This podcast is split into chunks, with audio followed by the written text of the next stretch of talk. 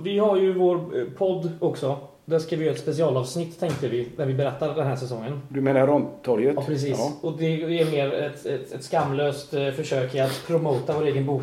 Den här avsnittet. Ja, så, Så- att, Men det, måste ju så man jävla ju. mycket att trycka boken så vi behöver in mycket pengar in. Men det måste ni ju försöka Ja, promota. Så om eh, det är okej, om vi hittar något lite bra här i den här intervjun så kanske vi klipper in det. Om det är lugnt för din del. Ja, jag förstår. Ja, det är bra. Jajamensan.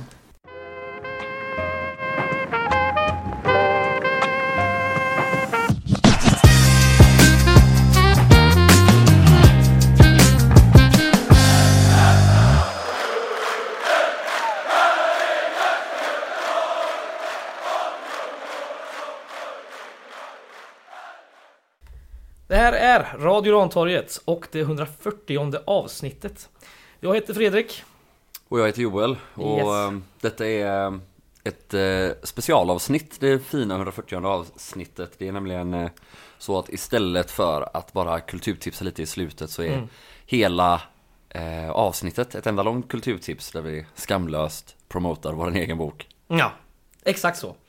Eh, och som ni hörde här i introt så har vi varit eh, och pratat med Ragnar Ulin.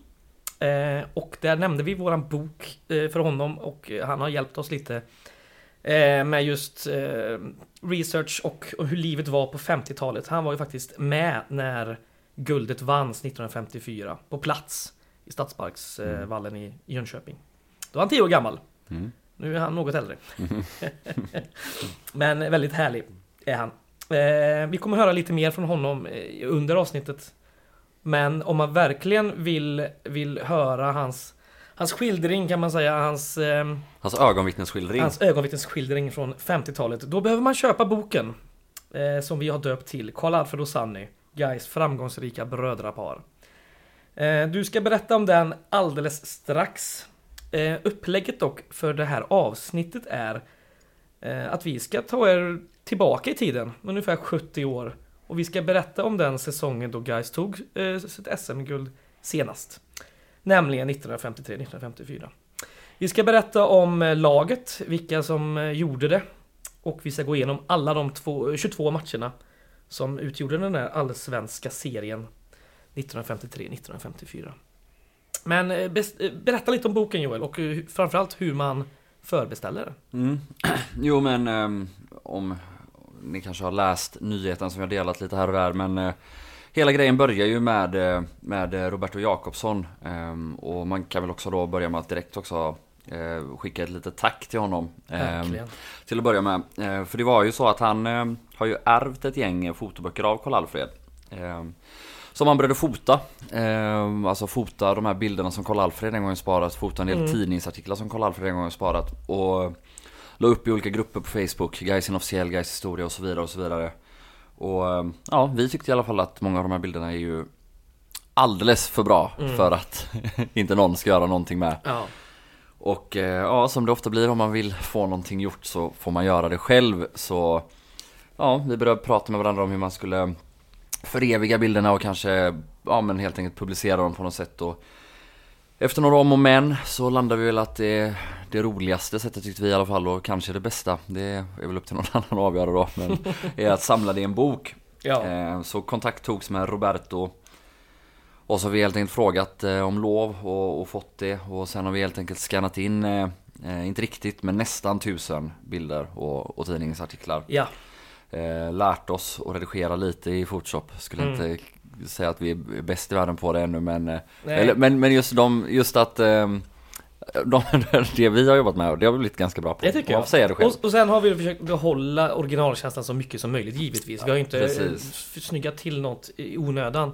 Utan det har ju varit eh, hans tidningsartiklar till exempel. De urklippen la- var ju väldigt nära texten. Så där har man snyggat till. Vissa bilder var det hålslag i för att få plats i pärmar. Mm. Eh, sånt, sånt där har vi gjort. Mm. Ja, och där vi är nu är helt enkelt att vi håller på och väljer bilder och, och gör en layout och, och producerar lite texter till så att man ska få en kontext på bilderna. Mm. För även om ja, bilderna talar väl för sig själv i vissa fall eh, så tycker väl vi att det är mer värt om man förstår när, var och hur och vad det är som händer på bilderna mer än att eh, Ja, Karl-Alfred ännu en gång nickar in bilderna. en Mm. boll. Så det är väl typ eh, bakgrunden till boken och eh, vart vi är nu. Vi är uppe i, tror vi, ungefär hälften av boken. Ja, ungefär, eh, är väl säga. ungefär klar och, och den uppe i då ungefär 180 sidor. Så vi tror väl att den kommer bli ja, över 300, Runt kanske, där. kanske under 400. Men, eh, men åtminstone över 300 sidor. Mm. Och formatet är ju liksom, det är ju en, en coffee table book. Det är, det är bilderna framförallt som talar, även om det såklart är, är mycket text och mycket annat jobb till också. Men eh, det är också, alltså detta är ju Karl Alfreds egna utklipp. Vissa gånger har han klippt ut skitmycket grejer, eh, när han har gjort en bra match i vissa fall. Andra gånger har han inte klippt ut någonting. Fast han har gjort en bra match. Ja, absolut. och, jo, men, och vissa gånger har han klippt ut eh, saker om Sunny. Mm. Och vissa gånger inte alls. Så, så alltså, det är inte något annat. Det är en anekdotisk bevisföring och en his, anekdotisk historieberättning detta. Ja. Det är liksom inte, det är inte våra jubileumsböcker som berättar Allt. hela historien. Utan detta är olika snapshots från olika Ja. matcher och omgångar och, och skeden i Karl Alfreds framförallt. Men också Sannys karriär. Ja, men med det sagt så tycker jag vi har fått med väldigt mycket. Mm. Eh, och det, som sagt, det finns eh, otroliga bilder. Nu senast vi satt och jobbade på eh, boken häromdagen så har vi hamnat tidsmässigt eh, december, januari 51-52. Då är guys på en fantastisk eh, liten försäsongsturné eller mellansäsongsturné på Malta. Och där finns det många bilder.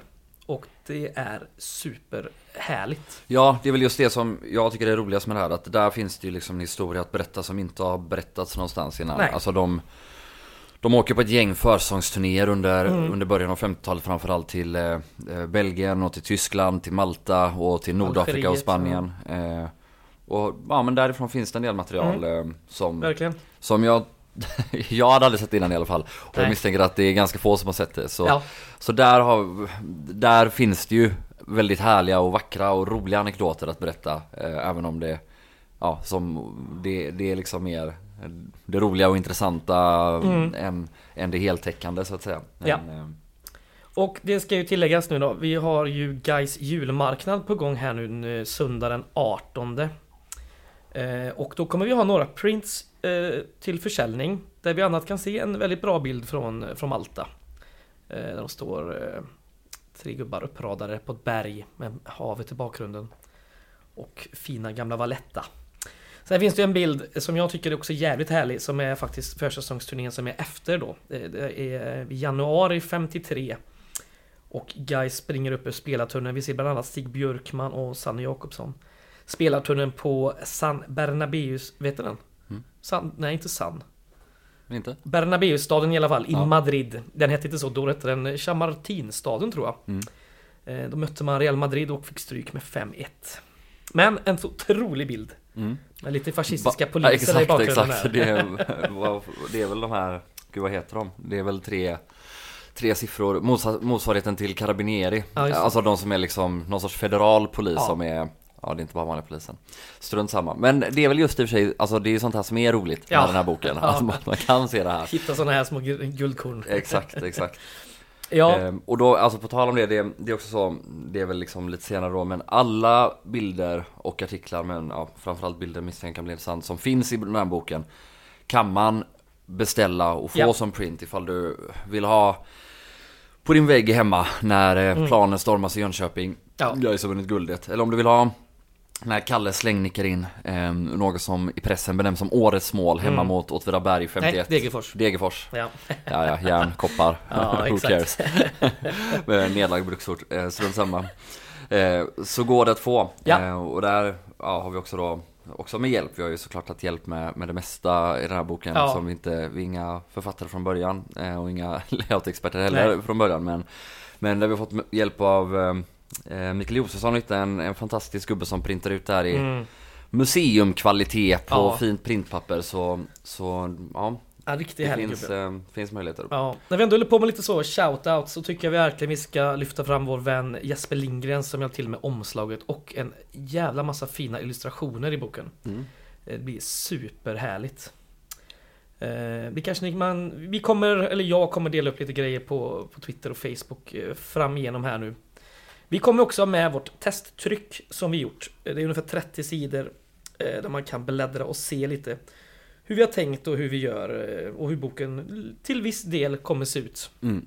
Och- Mest för att det ska gå att få en känsla Ja. av ja, hur, det, hur det är och ja, bokens upplägg. Ja.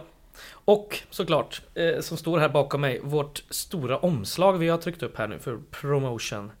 En A0 eh, upps, eh, förstorat då. Eh, jättefint i guldfoliering och grejer. Den har ni nog redan sett på sociala medier. Mm. Men om man vill beställa boken redan nu, då kan man mejla. Och då mejlar man till karlalfredochsanny.gmail.com Det är ändå samma ord där, inga bindestreck eller något. Yes! Då var vi igång. Ska Mm. vi berätta lite om om eh, 50-talet och framförallt hur fotbollen var på 50-talet? Absolut. Mm. Ehm, ja, det var väl inga jättestora ändringar. Det fanns offside och sånt där. Men det som var ganska stor skillnad från dagens fotboll var man hade ju absolut inga avbytare. Nej. Så skadade du dig, ja, då fick du lämna planen helt. Och man var bara en 10 man då. Eller så fick man eh, helt enkelt halta runt uppe på topp. Eller som vänsterytter som det oftast eh, blev. Och hålla sig där. Jajamän. Och inte göra sig passningsbar. Exakt. det finns ju också exempel på nu kommer jag inte ihåg vem, men är det Folke Lindholm som blir utbytt, ivägkörd i ambulans till Ja. sjukhus och kommer tillbaka Ja. till andra halvlek och får Ja. hoppa in som vänsterytter. Jajamän. Helt jävla groggy, helt väck. Men ändå spela, spela klart matchen. Ja. Och ja, det är ju svårt i dagens kontext att tänka sig hur detta går till. ja. Men eh, Ja, ja. det, så var det. Avbytare då? Jo, det fick eh, tillkom först 1958 då, VM här i Sverige. Då fick man byta in en spelare och det höll sig faktiskt ända fram till 1988. Sen har det kommit två och tre och nu då fem. Mm. Eh, så är det. Målvakterna på den här tiden, de spelade utan handskar. Eh, och oftast hade man en gubbkeps på huvudet. Mm. För skydd av sol och annat. Ja, man kan också säga, alltså det, det har man säkert sett kanske på gamla klipp och sånt, men en av de största skillnaderna är ju tempot. Ja, ja. Det gick mycket långsammare. Absolut. Eh, Det gjorde det verkligen. Det var en mycket tyngre boll. Spelarna sprang mindre och, och det är väl också eh, delvis en konsekvens av att man tränade mycket mindre. Mm. Men eh, ja, formationsmässigt så var det ju inget 4-2-2 eller 4-4-2 och, och inget 4-3-3 utan det som dominerade var ju den så kallade pyramiden. Eh, 2-3-5. Eh, nästan alla lag spelade detta överallt. Eh, det, det fanns vissa variationer av det. Alltså ibland, framförallt lite innan den här tiden, så var det en period där man ibland spelade 3-2-5. Men, men i Ja. all väsentlighet samma. Ja. Och pyramiden kom ju då alltså, ja, rita upp det här på ett papper så fattar ni ju 2, 3, 5. Ja. Eh, ja, 5 som är kedjan eller Forwardslinjen blir basen i pyramiden. Kallas även VM-formation ibland och 2-3-2-3. Men Mm. ja, det är i stort sett samma sak. Exakt, exakt. Och det är alltså då två backar, tre halvbackar eller som det idag heter mittfältare. Och ehm, här var ju rollfördelningen lite annorlunda. Eh, de som var backar, det var ingen snack om att de skulle anfalla i princip. eh, däremot de som var ytterhalvbackar, det var väl ändå då dåtidens ytterbackar. De hade både, både uppgifter framåt och bakåt. Eh, även om det kanske främst var defensivt, deras uppgift. Sen hade ju då centerhalven eh, som var ja, men en dynamisk mittfältare. Skulle både vara spelförstörare, markera bort eh, motståndarlagets storstjärnor som ofta spelade eh, höger eller vänsterinner. Alltså att man då klev ner lite eller ja, som en defensiv mittfältare. Men man skulle också vara spelfördelare. Så ja, då som nu en väldigt viktig roll. Sen hade vi då kedjan som oftast var fem eller som, som du sa nyss, ibland man bedömde som två, tre. Och då var det ju varsin ytter, höger och vänsterytter. En centerforward i mitten. Och de skulle alltid liksom vara främsta linjen. Medan både höger och vänsterinner ofta droppade ner lite mer. Ja. Och då också Dels var det kanske de som ännu oftare kom i, i målgörarlägen. Eh, alltså på inlägg för att de kommer lite snett bakifrån. Eh, ja, det kan ni också känna igen från idag kanske. Men också då att de skulle hjälpa till och, och avlasta centralmen som spelfördelare. Ja.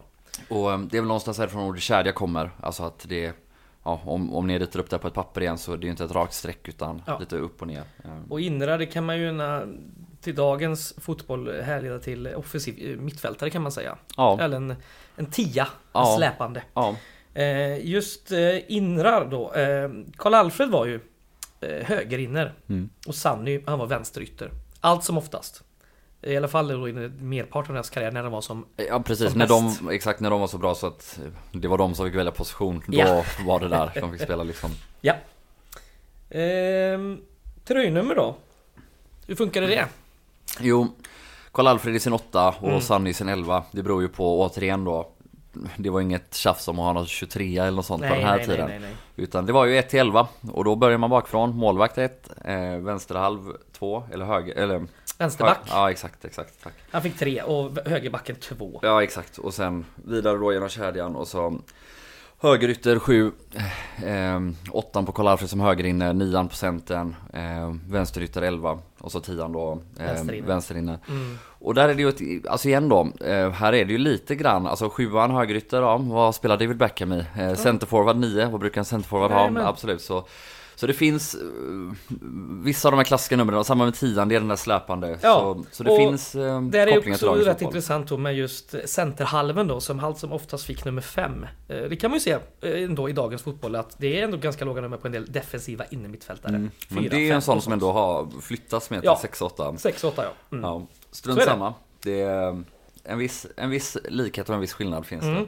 det. En jätteskillnad från dagens fotboll. Mm. Poängsystemet. Ja, noll poäng vid förlust, en poäng vid oavgjort. Precis exakt samma. Mm. Men det som är så extremt stor skillnad är att man bara får två poäng för vinst. Ja.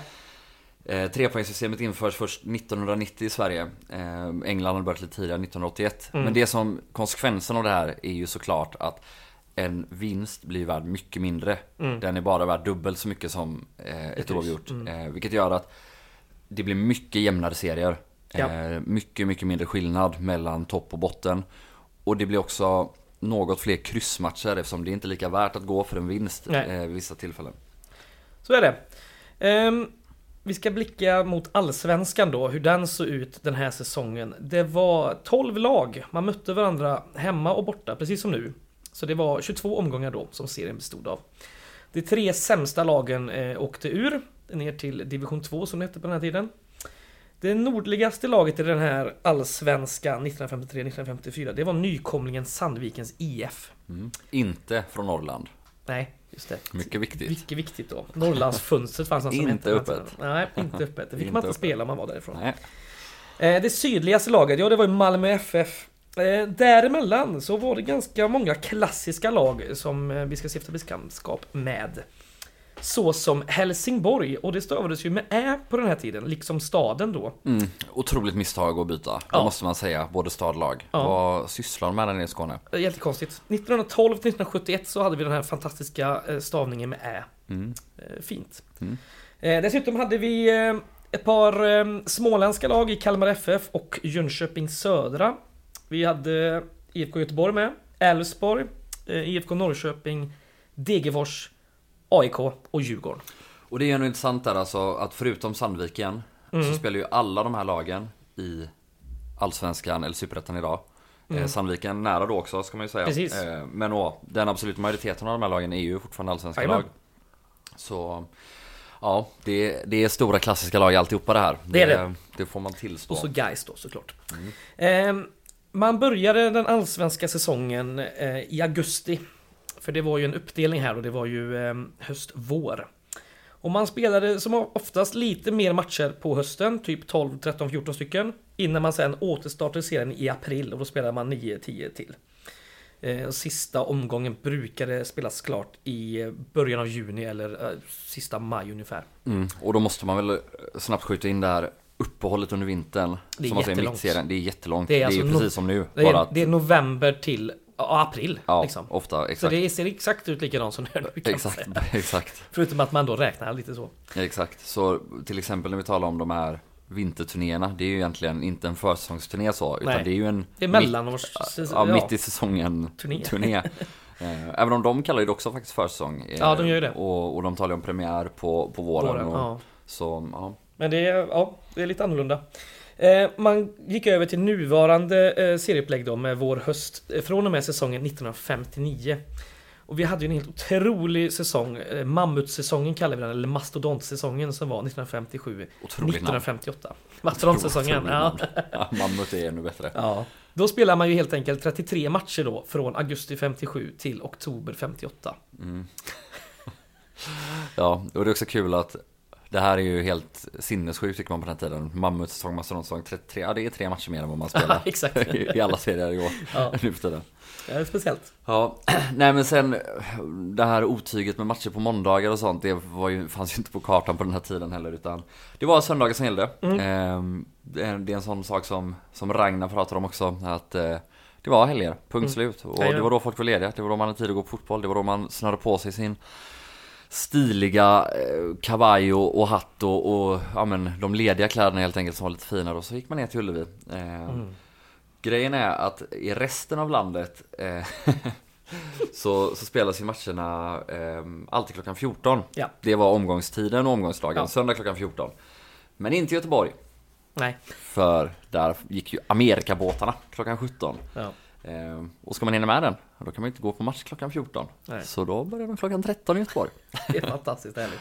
Och detta ska sägas att eh, eh, detta har vi kanske inte några supertunga historiska belägg för utan detta Nej. är också lite anekdotiskt men det är samtida källor som hävdar att Ja. det är så. Och det är klart Så- det måste tas med för det är ju fantastiskt intressant och roligt. Exakt, oavsett hur det var, om det var Amerikabåten eller inte så var det ju faktiskt så att det åtminstone spelades tidigare Ja, amen, amen. Och någon bättre förklaring har vi åtminstone stött på. Så Nej. tills någon kommer med en bättre förklaring kommer vi tro stenhårt på det här. 100%. Och eh, ja, faktiskt 53-54 också då, detta gyllene år så fick ju Amerikalinjen sin miljonte passagerare. Det var några år senare, men skitsamma. Det är ju ändå intressant. Ja, ja. bara tre år efter står det. Ja, Ja, hoppa över det. ja det gör inget. Ja, nej, som vi var inne på lite innan, det var ingen proffsverksamhet det här. Eh, utan man tränade två eller tre gånger i veckan, plus Mm. spelade match. Eh, alla hade heltidsjobb. Det är väl också en sån sak som ni får köpa boken om ni vill veta exakt vad alla jobbade med. Ja, det kommer vi till Eller- eller faktiskt. så kanske vi kommer till Ja, det. det kommer vi. Kanske hoppar över det. Nej, det kommer jag Men- inte göra. Jag vill berätta det för jag tycker det är fantastiskt härligt. Ja, nej men eh, oavsett, detta är ju på den tiden när det finns inga, visst att de var stjärnor men de är också vanliga fabriksarbetare och, Mm. Och service, serviceyrken och, och det är Mm. liksom, ja det är inga pengar i fotbollen på den här tiden på, på det sättet som Verkligen idag. Även, ja, vissa går ju ut och, och blir utlandsproffs och, och då tjänar man ju llite mer men det är fortfarande inte de här miljoner, det är inte den skillnaden som det är idag. Ehm, Och då fick ju inte utlandsproffset fick ju inte spela i landslaget heller. Det var ju Nej. först eh, 1950. åttan. Eh, ja, precis. Jajamän. Till VM ja. Exakt, Mm. exakt. Ehm, ja, det är ju två lag som är bättre än alla andra på den Ja, här tiden. det är det verkligen. Eh, det, det är det verkligen. Mm. Det är inget annat lag som, som vinner eh, under 11 säsonger. Eh, och det är ju Malmö FF och IFK Norrköping. Ja, Och det är ju bröderna Nordahl-eran i, i IFK Jajamän. Norrköping. Vad är de? Sju stycken eller något eller Ja. fem kanske. Ja, de är jävligt många. Eh, några går utomlands, några gör det i slutet av karriären. Men de, de vinner SM-guld på, på löpande band och Malmö gör samma sak. De turas nästan om, inte riktigt varannat år utan Ja. kanske två i stöten och sådär. Typ Men så. De totaldominerar. Eh, Mm. Guys, eh, efter storhetstiden på 30-talet, eh, vinner ju sitt tredje guld eh, säsongen 30-31. Har ju en liten svacka faktiskt och trillar ur eh, i slutet av 30-talet, eh, upp igen 40-talet och då är vi ett mittenlag mer eller Mm. mindre. Eh, vi är halvnära att åka ur någon gång. ja vi vinner ju dock kuppen 1942. Jajamän, och, och det är ju första året tillbaka i Allsvenskan. Då Jajamän. kommer vi ju två också. Ja, det ska sägas. Riktigt eh, fint. Men sen är det femma, sjätte, ja, femma, sexa, sjua, åtta, fyra någon gång. Ja. Ehm, och den, ja, de här sista åren innan eh, Innan eh, ja, guldet 53-54 så är väl den största framgången ett litet silver som Mm. är 48-49 eh, Alltså en tredje plats Men Ja. det ska sägas att detta är ju då innan Innan Karl-Alfred och Sanny är på plats Ja. Och nästan innan eh, ja, Särnros är med och Mm. Eh, Töta är väl med också. Ja. Eh, men annars så är det liksom Det, det är ett annat lag än det som sen kan vinner guldet. Det är Jack Jakobsson då som är den stora härföraren. Jajamän. Eh, men ja, Mm. man kallas för ett varannan Varannan dags matchlag Ja. och, och lite olika varianter av det här. Ja, det viktiga var varannan där. Ja, precis. Och det är ju att man, man vann relativt ofta mot till exempel IFK Norrköping och Malmö FF. Mm. Eller åtminstone oproportionerligt ofta sett till att Ja. vi var ett mittenlag. Men sen torskar man med 4-1 mot Kalmar som var bottenlag. Man, man går på minor till höger och vänster. Man vinner med 6-1 mot Mm. Elfsborg hemma. Och man förlorar med 5-0 borta. Så, eh, så är det. Och det ser vi ju även den här säsongen, guldsäsongen, för den börjar ju inte på bästa sätt. Och det kommer vi Nej. komma till. Eh, såklart. Ehm, en annan rolig detalj som jag tycker är värt att nämna är ju att Jan Eliasson då, som var tidigare utrikesminister och eh, vice generalsekreterare för FN, han spelade ju Gais pojklag vid den här tiden. Ehm, han var då 13 år gammal. Det är lite kul. Ehm, vi ska faktiskt göra en liten utzoomning eh, här nu och eh, innan vi går in på våra hjältar och sådär så ska vi se vad som händer i, i Sverige och runt om i världen. För det tycker vi är ganska intressant. Mm. Ehm, så är det. Ehm, eftersom Sverige då var ganska oskonat av att inte medverka i andra världskriget Ganska så... skonat menar du? Eh, Ja precis, tack. Så blomstrade den svenska industrin och eh, privatbilismen den ökade ju kraftigt. Eh, Välfärden fick sig också ett rejält uppsving. Det var ju på den här tiden även med just privatbilismen. Saab startades ju 1949. Volvo gick väldigt bra och på 50-talet så var det ju även en export eh, som började med detta Mm. såklart. Ja, vi blir också en av världens största ekonomier. Vi är med i G8 där i några Ja. som en av världens åtta största ekonomier. Precis. Med. Så säger väl någonting om hur kraftigt den svenska industrin blomstrade. Så är det. Eh, televisionen, den var precis runt hörnet. Eh, och det är bara några år härifrån så börjar de reguljära sändningarna i Sveriges enda TV-kanal börja då.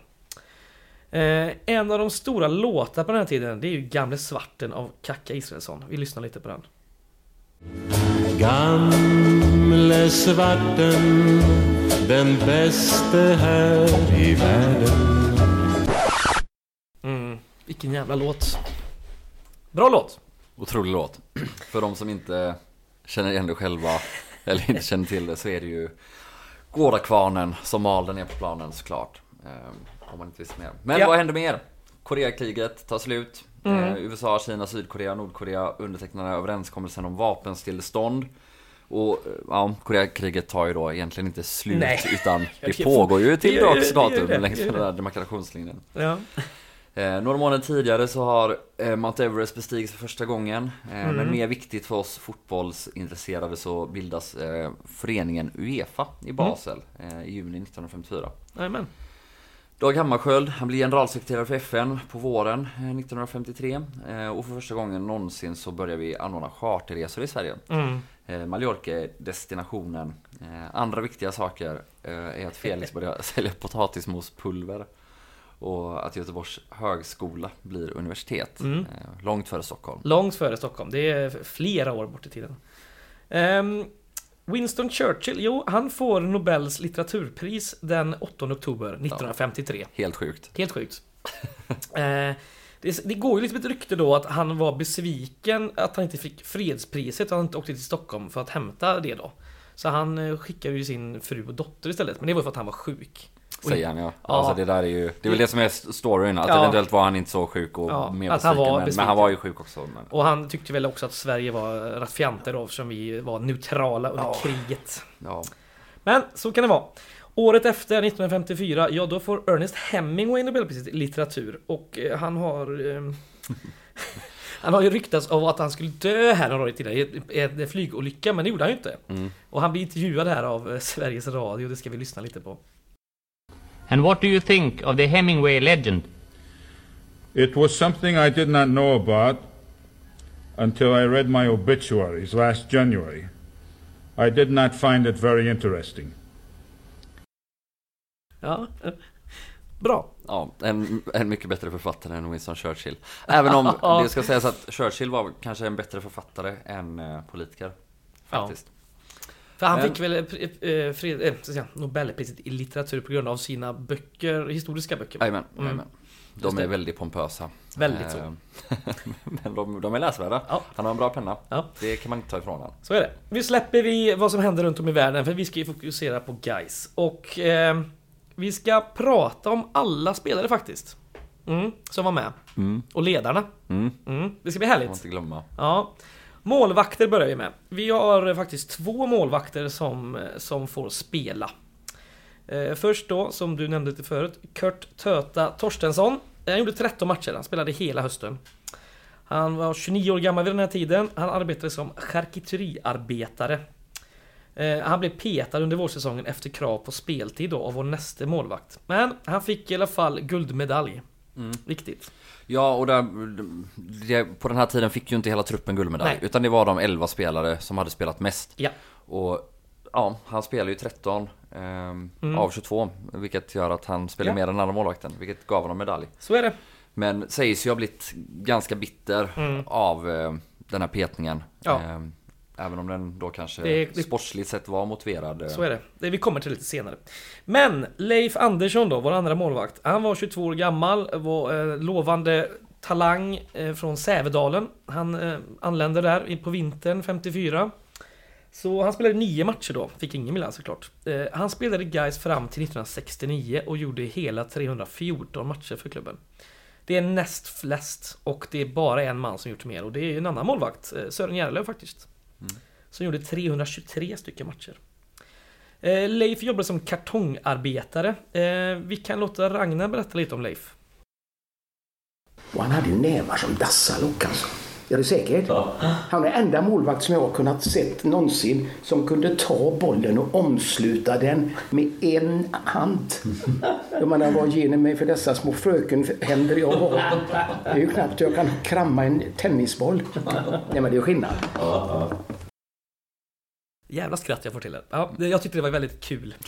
Det är väldigt kul.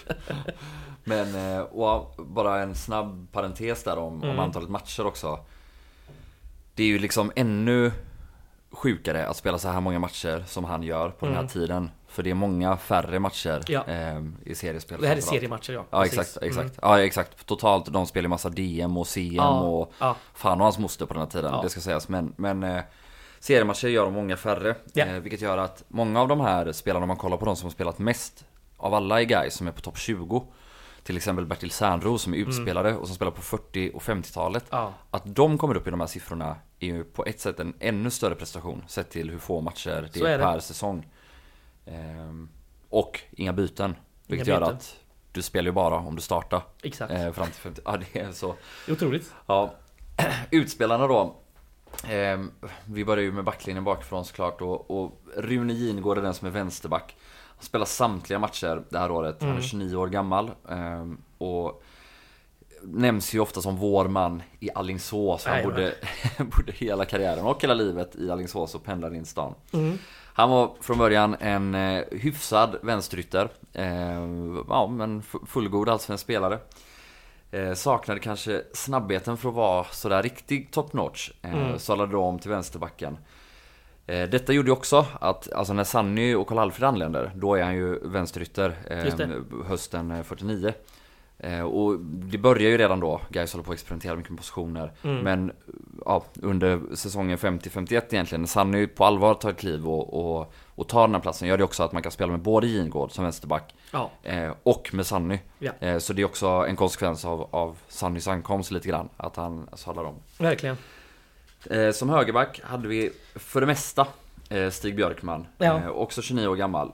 Kanske den mest anonyma spelaren i det här Mm. laget. Ändå många matcher, både det här året och säsongen innan och efter. Lång och blond, väldigt stabil. Han var en defensiv försvarare. Eh, det Verkligen. var ingen, ingen passningsspecialist eller, eller något sådant. Han var ledningsarbetare på spårvägen och han eh, hade väl en massa han har ju massa guys kopplingar att han var väl släkt med alla de här andra Björkmans. Ja, Eh, Joel Joel Björkman. Björkman, framförallt. Ordföranden där. Exakt, Tidigt, tidigt i guys. jajamän. Jag vill bara lägga till här om Rune Gingård. Han jobbar ju eh, på en eh, chokladfabrik i Alingsås. Han var konfektyrarbetare. Han jobbar på lagret där. Det tycker jag är lite intressant. Mm. Ja. Ja. Rune i chokladfabriken. ja, nästa man var eh, Bertil Sernros, 33 år gammal, ålderman i laget. Mm. Eh, halvback, oftast på högerkanten, eh, ibland på vänsterkanten. Ja. Han kunde stuvas om lite grann. Var en benhård försvarare som aldrig la några fingrar emellan. Eh, anklagades ibland, felaktigt ska sägas, för att spela över gränsen. Han själv kommenterar ju ofta om att eh, att han spelade visserligen hårt men alltid schysst och han har aldrig medvetet gått in för att skada någon. Nej. Eh, han kom också uppifrån eh, juniorlaget. Han arbetade som brandman. Eh, och han gjorde alltså då 281 seriematcher i Gais mellan Mm. 1942 och 1956. Det är Det är, otroligt. det är otroligt. Ja. Och han är den enda spelaren i Gais som vunnit både kuppen och Allsvenskan. Eh, han, alltså, han var ju här så länge. Så att dels var han ju eh, en del av Gais legendariska halvbackstrio som var, som var bäst i Sverige enligt många på Mm. 40-talet. Det vill säga han själv då, Bertil Sandros, Jack Jakobsson som omskolad från center, eh, också spelade halvback. Och Sixten Kärpa Rosenqvist. Ja. De tre bildade ett defensivt block som var omöjligt att penetrera för motståndarna. Så är det. Eh, och ja, som han själv säger om Gais då, Bertil. Eh, och citat. Jag har blivit, eller ursäkta. Gais har blivit en del av mitt liv. Jag har många underbara minnen av kamratskapet med både ledare och spelare. Jag vet inte om det beror på dåligt minne, men jag tycker att jag har haft roligt hela tiden. Ja. Och ja, eh, arvet från Bertil lever vidare. Hans, eh, han har väl två barnbarn som spelar i akademin just Stämmer. nu. Eh, så ja, En av dem vet jag lyssnar. alltså. ja. Hoppas du finner detta intressant. Han gjorde ju faktiskt 21 matcher det här året också. Eh, ett mål. Mm. Och intressant då att han, han kom 42, vinner kuppen.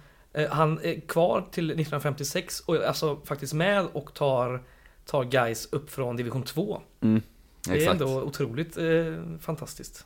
Ja. Sen har vi ju eh, Slitvargen, eh, Ja. nyförvärv från Häcken va? Leif Jajamän. Forsberg, 21 år gammal. Eh, främst då eh, halvback, men också ibland högerinner eller vänsterinner. Eller, han kunde stoppa in Ja, eller vart som helst. Jajamän. Ja, jajamän. Eh, gjorde 22 matcher det här året. Eh, jobbade som plåtslagare. Jajamän. Eh, och ja, han var kanske framförallt en hårt jobbande slitvarg men, eh, men också elegant när det ville sig. Han kunde Mm. göra lite av varje. Och därmed då den här möjligheten att laborera med honom och flytta runt honom på olika positioner. Framförallt då också en helt kolossal kondition. Kunde Ja. tydligen springa mer än, än alla andra. Eh, Och en av de yngre spelarna i laget med sina 21 år. Eh, faktiskt. Det ska läggas till här, jag tror vi glömde det om Stig Björkman. Han, han kommer från juniorlaget eh, som eh, Bertil Särnros. Och Särnros han jobbar ju som brandman. Mm. Tror vi sa både och. Ja det kanske vi gjorde. Jag förtydligar för jag är en sån jävla nörd. Det är bra. Ja, eh, vi har ju faktiskt lite mer om Leif Forsberg. Det är eh, Ragnar igen som ska få snacka lite om honom. Jag ber om ursäkt här nu för ljudet från min laptop jag hade med när vi intervjuade honom. Sen hade vi ju han som var väldigt bra också, eh, som jag tyckte mest om. Som jag tror ni hade gillat, eh, Forsberg, Leif Forsberg. ja. Och han spelar lite varstans. Han spelade, han, de kunde spela honom. Han kunde spela var som helst. Och han var en slitvarg av Guds nåde. Och samtidigt var han elegant som, eh, som Nisse Lidholm i sina bästa stunder. Men han var framförallt en djävulsk fighter alltså. Då går vi vidare. Då hade vi vår centerhalv då. Ingemar Ögat Eriksson, 28 år gammal. Eh, han gjorde 21 matcher. Eh, han arbetade som kontorist på sin fars firma i tryckeribranschen. Eh, och smeknamnet där, Ögat, kan man tycka är lite konstigt. Hade han en jävla bra blick för spelet? Nej, han var skelögd. Ja. Det är lite för jävligt. Så är det.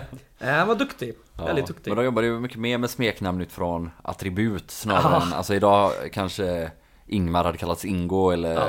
eh, ja, någonting på namnet, alltså att man kastar om, man tar första bokstaven eller något sånt. Fredrik blir Freddan, Joel blir Mm. Jolle Ja. och så vidare. Så. Här var det ju oftare någonting man gjorde eller något sätt Ja. man såg ut. Och Kurt Torstensson, han bygger tötar efter Torsten. Ja, det finns ju en annan historia där om att Ja. han gillade tårta. Ja, det finns, det finns alltid sådana här Mm. små varianter. Vi kommer komma till lite mer smeknamn eh, vad det lider. Ehm, en annan då som var ytterhalv, det var ju Stig Andersson, 28 år gammal och spelade 13 matcher. Eh, och han lämnade faktiskt efter halva säsongen, gick till det hårdsatsande division 3-laget från, Ud- eh, från Uddevalla, Oddevold då. Det kommer vi återvända till, så vi lägger en liten där. Eh, han jobbade som avsynare, men han blev ju snickare då. När han gick till eh, Oddevold på varvet där uppe. Sen har vi eh, en god gubbe som gick bort bara häromåret va? I fjol eller om det var förfjol. Eh, Hasse Olsson. 23 år gammal och från eh, Trollhättan. Eh, hans han studerande. Eh, men arbetade sen som folkskollärare i just Trollhättan. Han tog faktiskt sin examen på våren 54. Det kommer vi också återvända till tror jag. Han gjorde två mål på 16 matcher, spelade oftast högerytter med nummer 7 på ryggen. Enligt eh, våra eminenta jubileumsböcker som finns runt den här föreningen så eh, nämns att han gjorde 100 meter på 11 sekunder blankt. Mm. Världsrekordet på den här tiden, ja, det låg på 10,2. Så mm, Ja, han var inte långsam. han var inte långsam.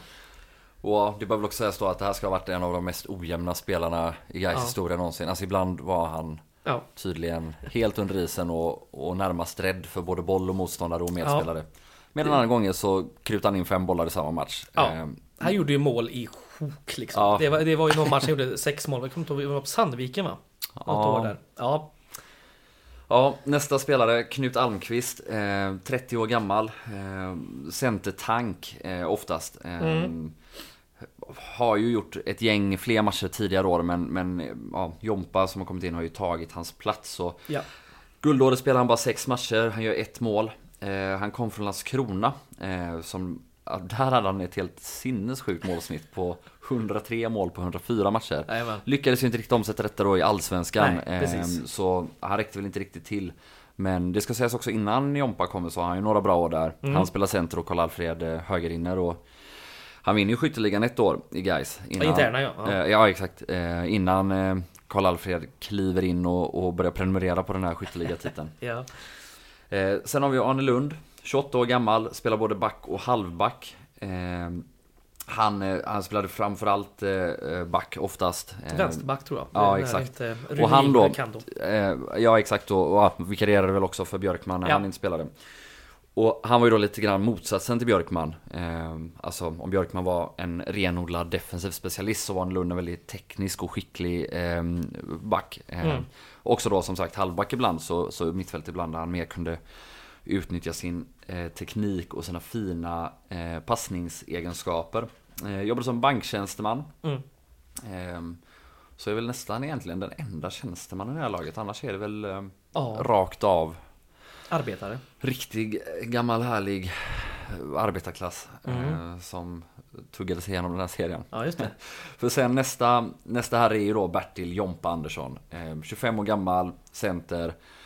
Och tillsammans med Leif Forsberg, den som jobbar absolut hårdast i det här laget. Ja. Och, och så Ragnar var inne på att om, om, eh, om alla jobbade dubbelt så hårt som Karl-Alfred så jobbade Jompa tre gånger så hårt och Leif Forsberg fem gånger så hårt. Ja. Eh, han gjorde nio mål på 21 matcher. Eh, Sprang på allt det. sprang på allt. alltså även det som han visste att... Eh, Ingen idé. Han sprang ändå. Var land, eller, mm, han blev landsslagsman i, eh, i både fotboll och eh, Ishockey va? ishockey ja. Och spelade han- också handboll. handboll, Ja. på elitnivå. Ja. Så, och ja, främsta attributet i alla tre sporterna var ju eh, kondition och Ja. kämpaglöd. Men ja, alltså ingen oäven målskytt heller. Nio mål på 21 matcher skojar man inte bort. Nej. Han arbetade som lagbiträde. Eh, men smeknamnet Mm. kom från eh, ja, Krokslätts fabriker där han jompade fram saker ur en låda. Ja, helt obegripligt. Helt obegripligt. Ja. Det fanns ju en annan Jompa som spelade i Djurgården. Eh, Jompa Eriksson tror jag han hette. Så, eh, Mm. Jag har inte fått till varför de kallades Jompa faktiskt. Ja, inte varför den andra Nej, kallas jompa. för men... jag vet inte om det här med Jompa saker lådor stämmer men man bryr sig. Det låter ju kul. Ja, och innan vi går över då till våra två älskade huvudrollsinnehavarna, bröder Jakobsson, så ska vi väl nämna fem spelare till som gör varsin match. Eh, eller ja, fyra av dem gör en match. Eh, Leif Skoglund, Folke Fredriksson, Nils Blomén och Rolf Almqvist. Mm. Eh, och Sixten Nilsson som får spela två matcher. Men inget större avtryck från någon av Nej. dem och det är ju framförallt skador på andra spelare Ja. som gör att de får chansen. Sen tycker jag man ska lägga till här just Folke Fredriksson får ganska stor roll sen när det spelas eh, division 2 fotboll ett par år senare. Då spelar han ganska mycket på mittfältet, eller ja, på centerhalvpositionerna. Mm. Ja, vi går in till hu- huvudrollsinnehavarna då i vår bok, eh, nämligen Karl-Alfred och Sanny. Vi börjar med Sanny. Eh, han heter ju inte Sanny. Nej, här har vi ännu ett smeknamn. Ja, och... Det kanske Men, lika- men här har vi väl ändå fastställt hur, Ja. hur det går till. Ja, Frank Charles Jakobsson är han ju döpt till. Deras eh, far, han var ju sjöman som träffade en italiensk kvinna i Boston va? Mm, där jajamän. bodde. På, där är faktiskt född i Boston. Mm. Och det var väl lite språkförbistring och sådär. Eh, Jo, men det är ju otroliga namn hela vägen här. För pappan, som du säger, sjöman från Gårda i Göteborg över i Boston. Han Mm. heter Gustav Adolf. Eh, i, I Boston träffade han mamma Olympia. ja. Och de Italienska. Väljer, ja, exakt. Och, och de väljer att döpa sitt första barn då till Karl-Alfred. Mm. Alltså, Sjöman. Ja. och, och nästa barn då till Frank Charles. Men det blir ju först amerikaniserat, eh, som i Sunny Boy. Mm.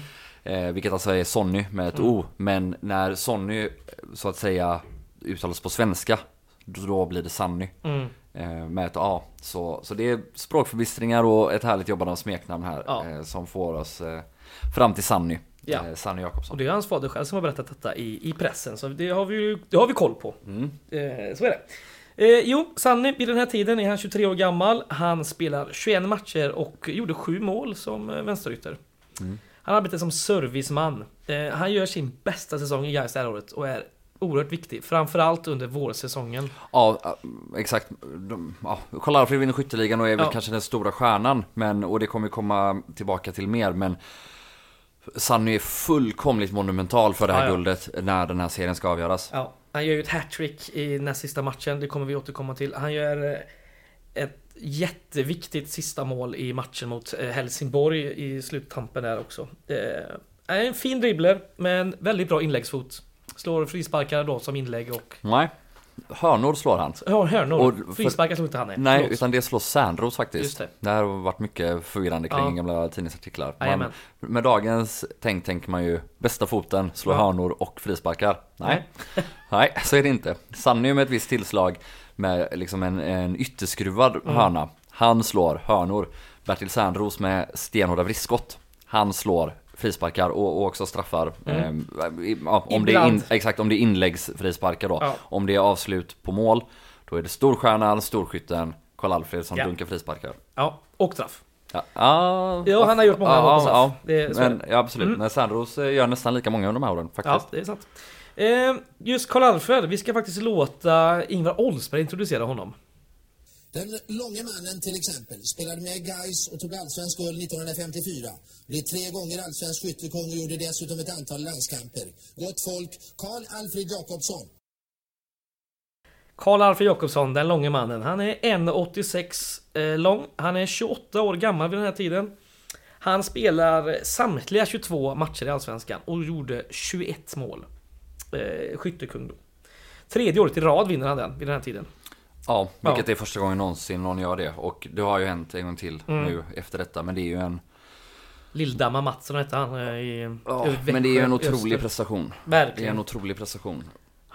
Eh, Karl-Alfred missade faktiskt inte en enda allsvensk match under fyra raka säsonger. Från säsongen 50-51 till och med guldsäsongen 53-54. Så han spelade alltså 88 matcher i sträck och gjorde 72 mål på de här matcherna. Det är helt otroligt. Ja, det är det verkligen. Ja. Han spelade högerinne som vi var in- inne på. Han gjorde många mål på nick. Det benämns ju oftast då att han är en nickspecialist. Mm.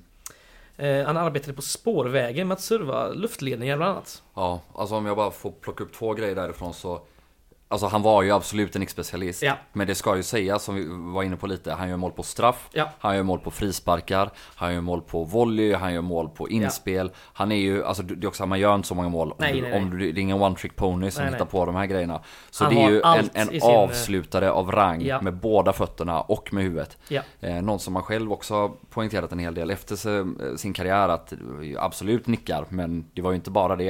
Eh, Så det kanske man ska komma ihåg. Och också angående de här 72 ligamålen på 88 matcher. eh, Det är också detta är ett guy som som sagt oftast är ett mittenlag Ja. och vi är inget, det som vi framförallt är bra på det är att försvara. Ja.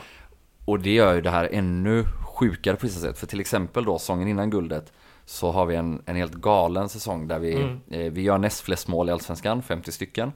Och vi släpper in näst flest mål, 50 stycken. Och som, det är den här säsongen där vi vinner med 5-1, förlorar med 6-0 mot Ja. samma lag och, och fram och tillbaka och varannan match helt fantastiskt. Men då av de här 50 målen så gör han 24. Mm. Eh, och det här är ju, så här är det nästan varje år att Alltså att göra hälften av målen i ett lag som gör näst flest mål. Ja. Det är okej att Marcus Antonsson gör jättemånga mål i ett Värnamo som knappt gör några mål. Men här är det ju laget som faktiskt det här gör näst flest mål. Ändå gör han hälften av målen i ja, det princip. är ju otroligt. Och ja, nej. Det här, det här är ju liksom en trend under alla de här säsongerna. Att han gör en extremt stor andel av Gais mål varje säsong. Ja. Eh, då kan man ju tycka då, med en sån här jävla målskytt, att han inte blev proffs och att han inte spelade i landslaget så himla mycket, för han gjorde bara sex matcher. Eh, och eh, han var ju faktiskt ganska hårt uppvaktad dock av lite olika proffsklubbar. Eh, vi snackar ju om Real Madrid här, 53. Då var faktiskt båda Madridklubbarna, Atletico också, var intresserade av honom. Eh, det blev inget med det. Det var många italienska klubbar också Ja. sugna.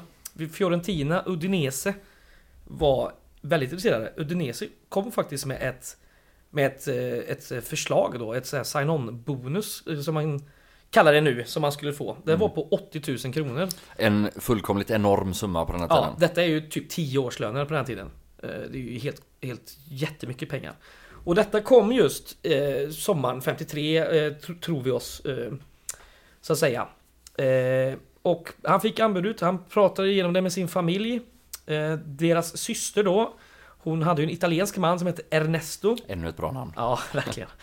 Han tyckte ju att eh, summan var lite för låg. Eh, borde förhandla eller liksom vänta på ett bättre anbud. Ja. Vänta gjorde de. Eh, en som inte tyckte att den här summan var för låg här var ju en annan fotbollsspelare som spelar i Jönköping Södra, nämligen Arne Sellemosson. Månstrålen kallad. Månstrålen ja.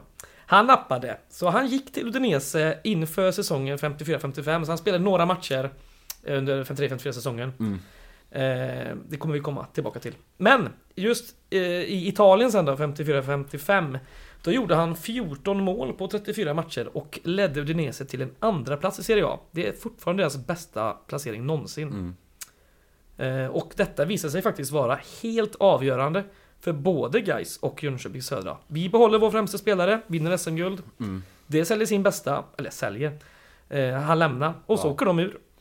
Ja, alltså det, där får man ju verkligen liksom tänka på vad som hade kunnat bli med bara Mm. lite annorlunda. Eh, Det, är- det är nog inte så att Jönköping Södra hade vunnit SM-guld och vi Nej. åkte ur Allsvenskan kanske. Nej. Men vi hade definitivt inte, Inte vunnit SM-guld om det. var Karl Alfredsson som hade gått där.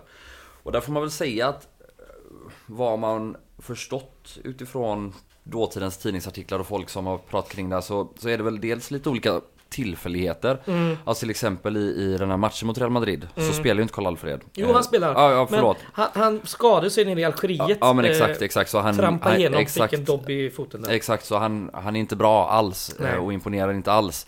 Vilket gör att de kanske blir lite mindre intresserade. Ehm, Ja, för han var väldigt uppskriven i, i den spanska pressen. Exakt, för där, exakt. Åh, där kommer det en lång blont fyrtorn från Sverige som Exakt. gör massa mål. Exakt. Och det är ju samma då. Dels ska han ju ha varit lite bekväm Ja. ehm, och tyckt att det var ganska härligt att vara stjärna i Gais som har förstått på vissa. Mm. Men också har han väl resonerat ganska mycket kring det här att ja, men han har ju ett ganska så bra jobb och det vet man inte hur man ska ta sig emot där nere och vad som kan hända Nej. så Ja, En det, klok och resonlig man. ja, och lite tillfälligheter Ja. som har gjort att vi har fått behålla honom. Yes. Ja, tur för guys, tur för oss. Eh, Ledarna då?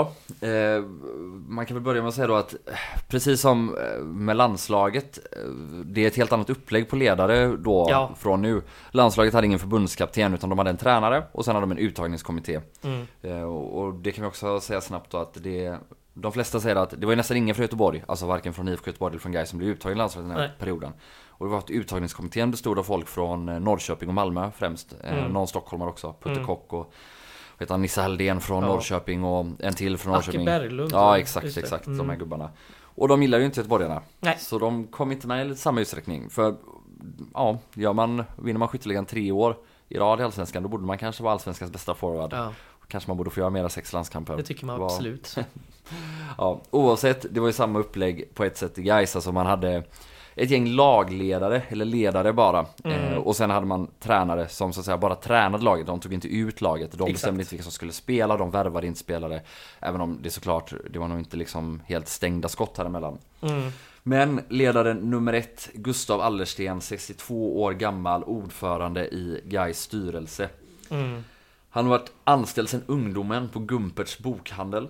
Eh, och detta är ju den här gamla legendariska Gaisordföranden som ni säkert har hört om. Han var alltid så fruktansvärt väl förberedd inför Mm. årsmöten så att de gick så snabbt. Ja. Det sägs ju att han ska klubbat igenom ett årsmöte en gång på, på bara nio minuter. Ja.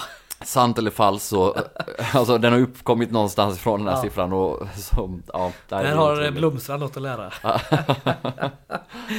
Ja, han bodde på Drakvillan, eh, eller i Drakvillan, Mm. på Odinslundsgatan 9 i Prospect Hills. En byggnad som står kvar. De var med i den här, eh, kommer ni ihåg man kunde köpa en, eh, Jajamän, en vandringsguide från Ja, Gais den är för jävla fin. Ja, det är en kanonvilla faktiskt. Det är, gå förbi där och kika tycker jag det ska göra. Den är, den är vacker. Fin sån här, vet du, snickarglädje och annat. eh, Ja, verkligen. Drakar. Nationalromantik så det står härliga till. Jajamän. Ja, 32 år i rad satt han som ordförande tills han en kväll den 24 maj 1956 Två dagar före våran kvalmatch mot Lycksele. Trilla av stolen, Ja. eller trilla av pinn, eller vad man nu säger. Ja. Och gick bort. Avled på posten. Ja, Ja. men eh, ja, vilken, eh, alltså 32 år som ordförande i Ja, en det är förening som helt Gais. otroligt. Det är helt otroligt. Ja. Men ja, eh, han missade då kvalet tyvärr mot, Mm. mot, ja, vad hette de egentligen? Och då spelade vi mot Lappjävlarna som det hette på den tiden. Får vi se om Ragnar blir nöjd eh, att vi använder den lite i kontext. ja, det är roligt. Ja, sekreterare i Gais styrelse var ju den för alla välkände Albert Abben Olsson, Mm. eh, Abbens atlet och idrottssällskap som man ibland sa. Mannen bakom epitetet Tystnadens klubb. Eh, Yes. Men ja, han var ju också, alltså vilken föreningsmänniska. Han var 41 år i klubben, 33 år i styrelsen, 18 år som sekreterare. Och har ju också vunnit skytteligan och också vunnit SM-guld. Mm. Både då som ledare och spelare. Eh, och är väl en av de som har flest medaljer i sällskapshistoria Ja. efter Herbert Lundgren bland annat. Exakt. Jag tror faktiskt att han gjort ännu fler år. Jag tror att han hade gjort 41 år i klubben vid den här tidpunkten. 1954. Så jag tror du ska lägga till säkert 10 det- till om inte stämmer mer alltså. Det stämmer nog. Eh, ja. Ja, han jobbade faktiskt också precis som Karl-Alfred på Göteborgs spårvägar. Ja. Ehm, och ehm, han, eh, han, han var ju både sekreterare men han Det kan man ju se också väldigt ofta i pressen även om det sportsliga. Han är den som uttalar sig. Ja. Det är uppenbarligen så att ehm, han är halvt inne på den här tränarrollen, alltså som sagt det är nog inga vattentäta skott här emellan. Och det, han är uppenbarligen en av de som haft väldigt, väldigt, väldigt mycket att säga till om. Ja, ja, ja. Eh, Och, och, men ja, också då på pappret så är han väl delad lagledare, alltså en av de som ska ta ut laget det här året, tillsammans med Holger Järnsten. Ja. Han är 57 år också eh, ändå vid den här tiden. Han har som sagt körde ju ändå in i eh, mitten av 60-talet vill jag minnas. Mm. Det blev lite förändringar där på den tiden. Man ville släppa det här Tystnadens klubb och vi har ju in Vad heter han? Eh, Som sen höll på med handbollen och sådär. Som eh, PR-maskineriet. Ja, ja, Som- ehm, med tröjan också va? Den Ja. vita, vad fan heter han? Ja, jag tror ni vet vilka. Lin, vem- Lindgart? Just det, Åke? Lindgart. Åke Lindgart, Ja, exakt. eh, det blev väl lite schism där tror jag de emellan i mitten av 60-talet. Mm. Eh, ja. Ja, Abben sa väldigt många fina saker. Eh, väldigt mycket saker som man håller med om än idag. Ja. Men eh, ett citat var Man ska känna sig stolt över att få dra på sig Gaiströjan. Finns inte den känslan är det lika bra att vederbörande söker sig någon annanstans. Ja. Lika sant då som nu. Ja, det där är ett eh, jävla kanоncitat som borde sitta på Gaisgårdens vägg. Eh, Kan man tycka. Eh, vi ska ju även snacka om Holger Järnsten som du var inne på där, eh, lagledare. Eh, 43 år gammal, jobbade som elektriker på dagarna. Han hade även rollen som klubbmästare i styrelsen, vad det nu är. Det låter för jävla fint. Klubbmästare. Eh, han hade spelat i Gais innan då såklart. 131 seriematcher mellan 1932 och 1940. Han har tränat både A och B-laget genom åren samt varit med i styrelsen i ett flertal år. Mm. Och han gjorde till slut då 37 år i grönsvarttjänst. Ja, och det här ska sägas också då. Det här var ju Han ställde ju upp uppenbarligen. Ja, ja, han visst. klev in där det behövdes. Ja. Eh, när det skjutsades tränare någon gång så Mm. klev han in. Eh, kanske lite motvilligt har man nästan förstått. Eh, men också en otrolig föreningsmänniska och, och Verkligen. Ja, var ju uppenbarligen framgångsrik. eh, Ja, både som spelare och som, som eh, Ja. ledare. Även om han var ju absolut ingen stjärna som spelare Nej, nej, heller. nej. Utan det ska sägas att han var i föreningen i jättemånga år som spelare. Mm. Aldrig, nästan aldrig helt ordinarie. Utan eh, In och ut och mycket B-laget och Mm. en, en liten slitvarv sådär. Eh, han har ju också fått uttala sig mycket i pressen såklart som, som lagledare Mm. det kommer vi komma till. Ett lite goa citat sen. Ja, och det bör man också, man måste säga någonting om klädstilen här. Ja. Holger Järnsten, ingen storvuxen man. Nej, Eh, ganska va- kort. inte på något håll. Nej. Ganska kort, ganska tunn. Ja. Men rockarna, Ja. kavajerna och Ja. byxorna, de var stora. Han var stora. Jävla god look alltså. Fantastiskt. Eh, Och det kan man ju se väldigt många bilder på i vår fantastiska bok. Så fick jag in det Bland där. annat från, eh, från när de vinner guldet. Ja. Eh, ja, man ser tydligt vem som är han. Eh, Det gör från man. just det attributen med, Ja. med de för stora kläderna. Ja, fantastiskt. Sen kommer vi in på våran tränare då. Vi nämnde ju han innan. Sven Jack Jakobsson. Eh, 40 år gammal vid den här tiden. Han var ju en storspelare för Gais under 30 och 40-talet. Och var liksom stjärnan när eh, båda bröderna Jakobsson sen slog sig fram. De, har- de har ju inget släktskap då, det är ju bara samma efternamn. Han vinner skytteligan 40-41 men eh, slutet mot, eh, mot slutet på sin karriär då spelar han längre bak. Mm. Han gör ju den här den här bästa halvbackstrion, den legendariska med Sixten Käpapp, eh, Rosenqvist och Bertil Sernros. Mm. Innan han lägger skorna på hyllan eh, 51 va? 50-51 Ja, tror jag det är någonstans. Det är möjligt. Han gör ju comeback där tre år i rad. Han har ju egentligen Ja. slutat och så Ja. hoppar han in några matcher när det behövs. Han Eh, spelar vid Korpen va?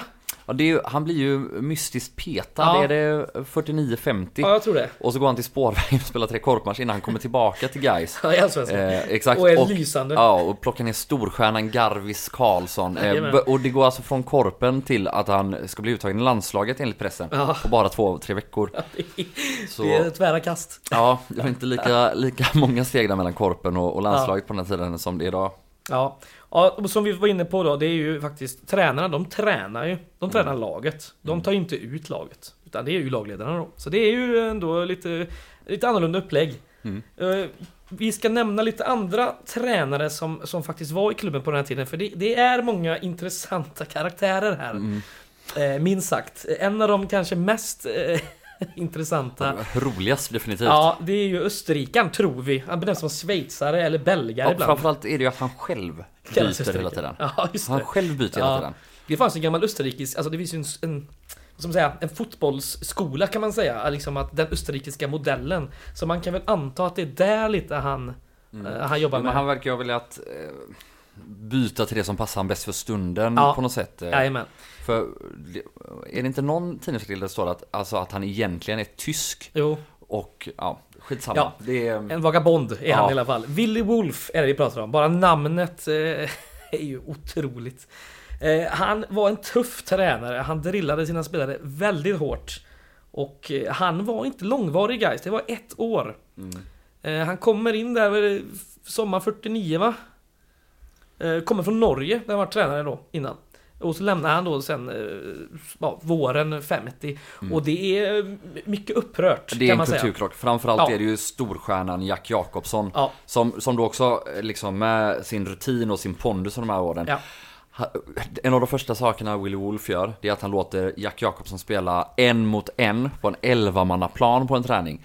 Och när de blir trötta av det här, så säger han, där ser ni, ni har för dålig kondition, ni måste träna mycket hårdare. Jack tar ju inte det här, Nej. utan han talar ju om att det här är en gubbe vi ska fostra upp.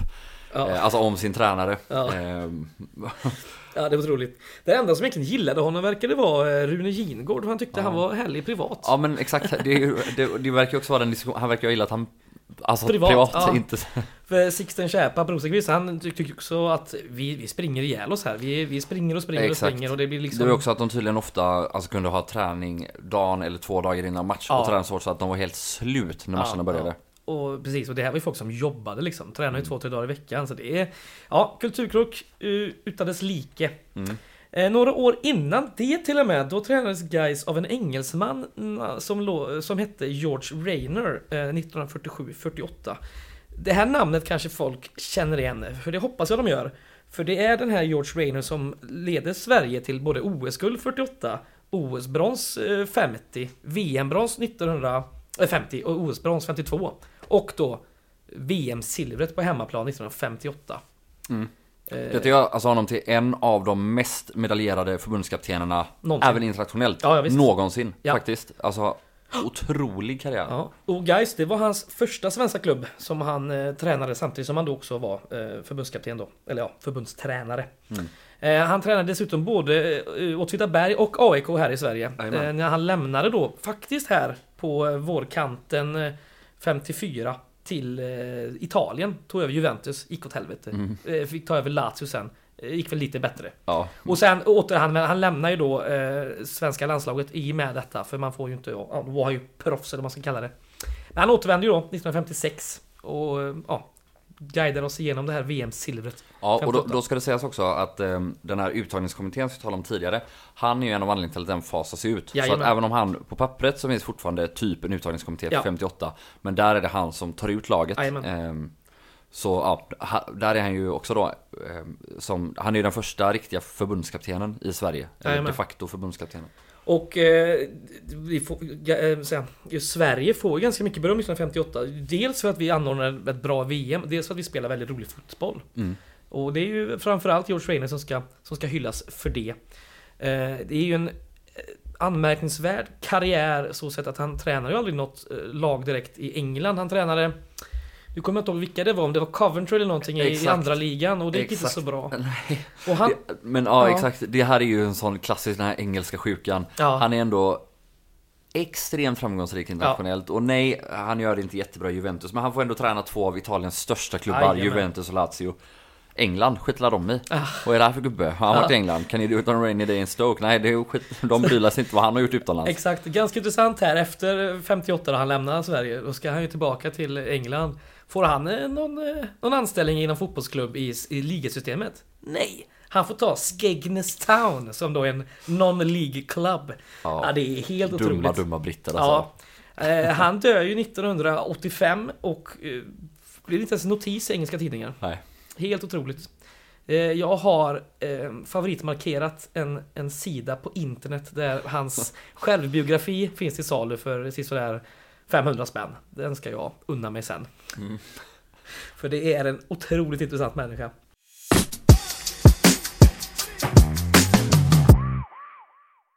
Ja, men till slut då med den här kontexten jag har fått och allt runt omkring framme vid säsongen 53-54. och- Men ja, kanske ändå bara ska påminna. Det är ju alltså så.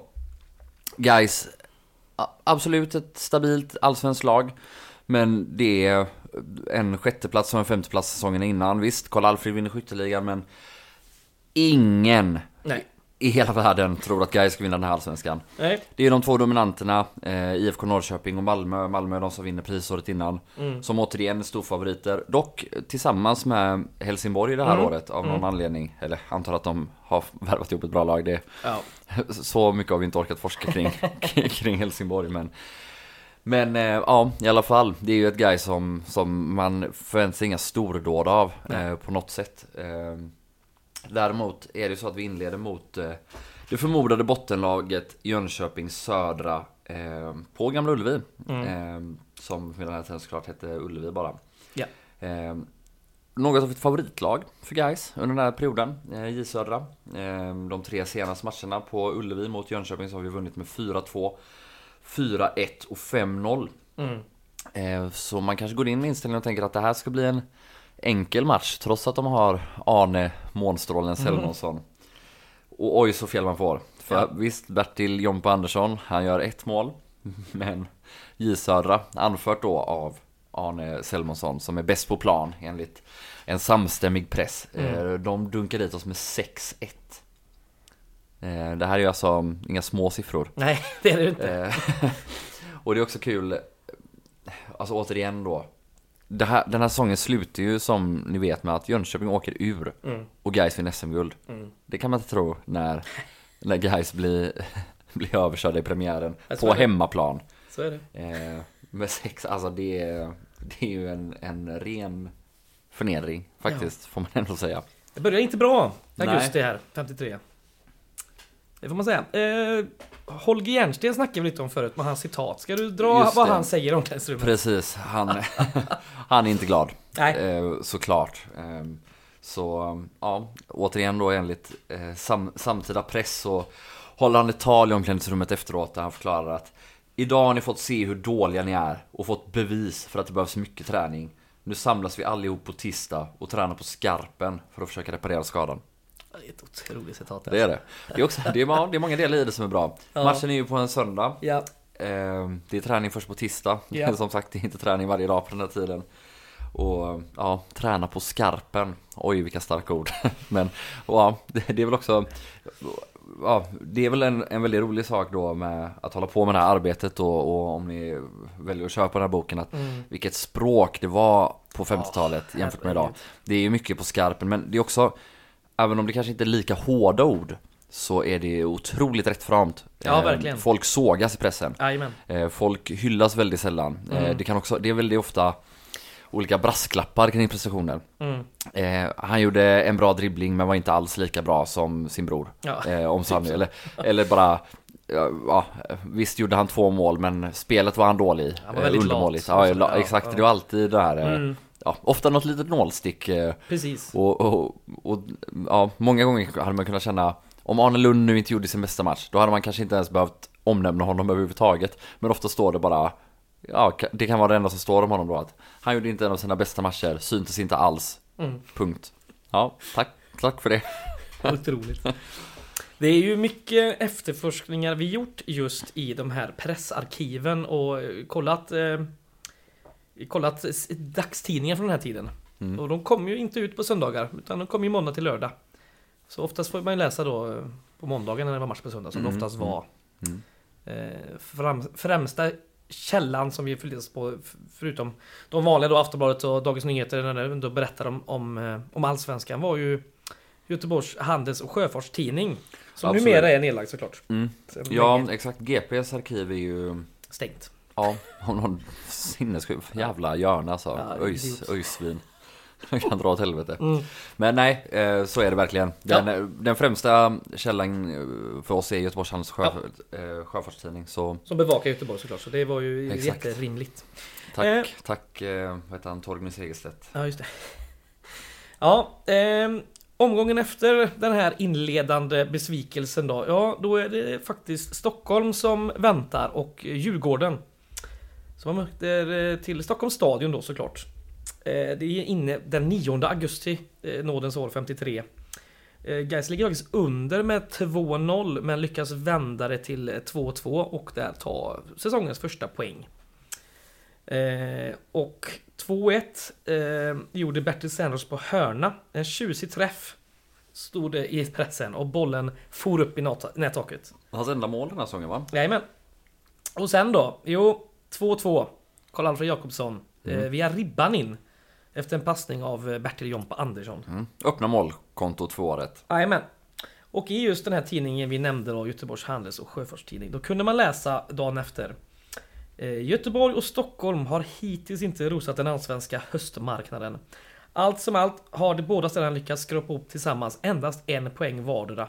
Och det var den som Djurgården och Gais norrade från varandra igår. Inte fett precis. Nej, det är också en intressant grej. Eh, liksom eh, vinkeln i pressen är ju Mm. ofta hur det har gått för stadens Ja, lag. ja.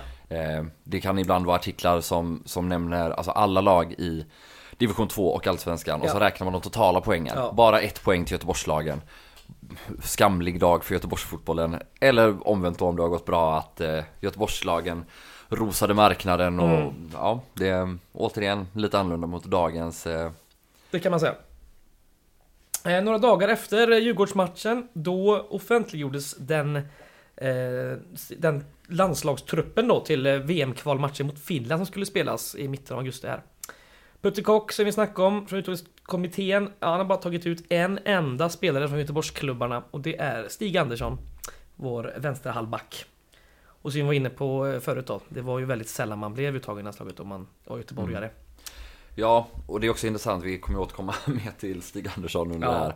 Men eh, det, det är ju, ja, som göteborgare då att bli uttagen i, i landslaget som liksom, det är en extra stor prestation. Han är bra här. Ja, han är väldigt bra den här Han, hösten. han är väldigt, väldigt bra.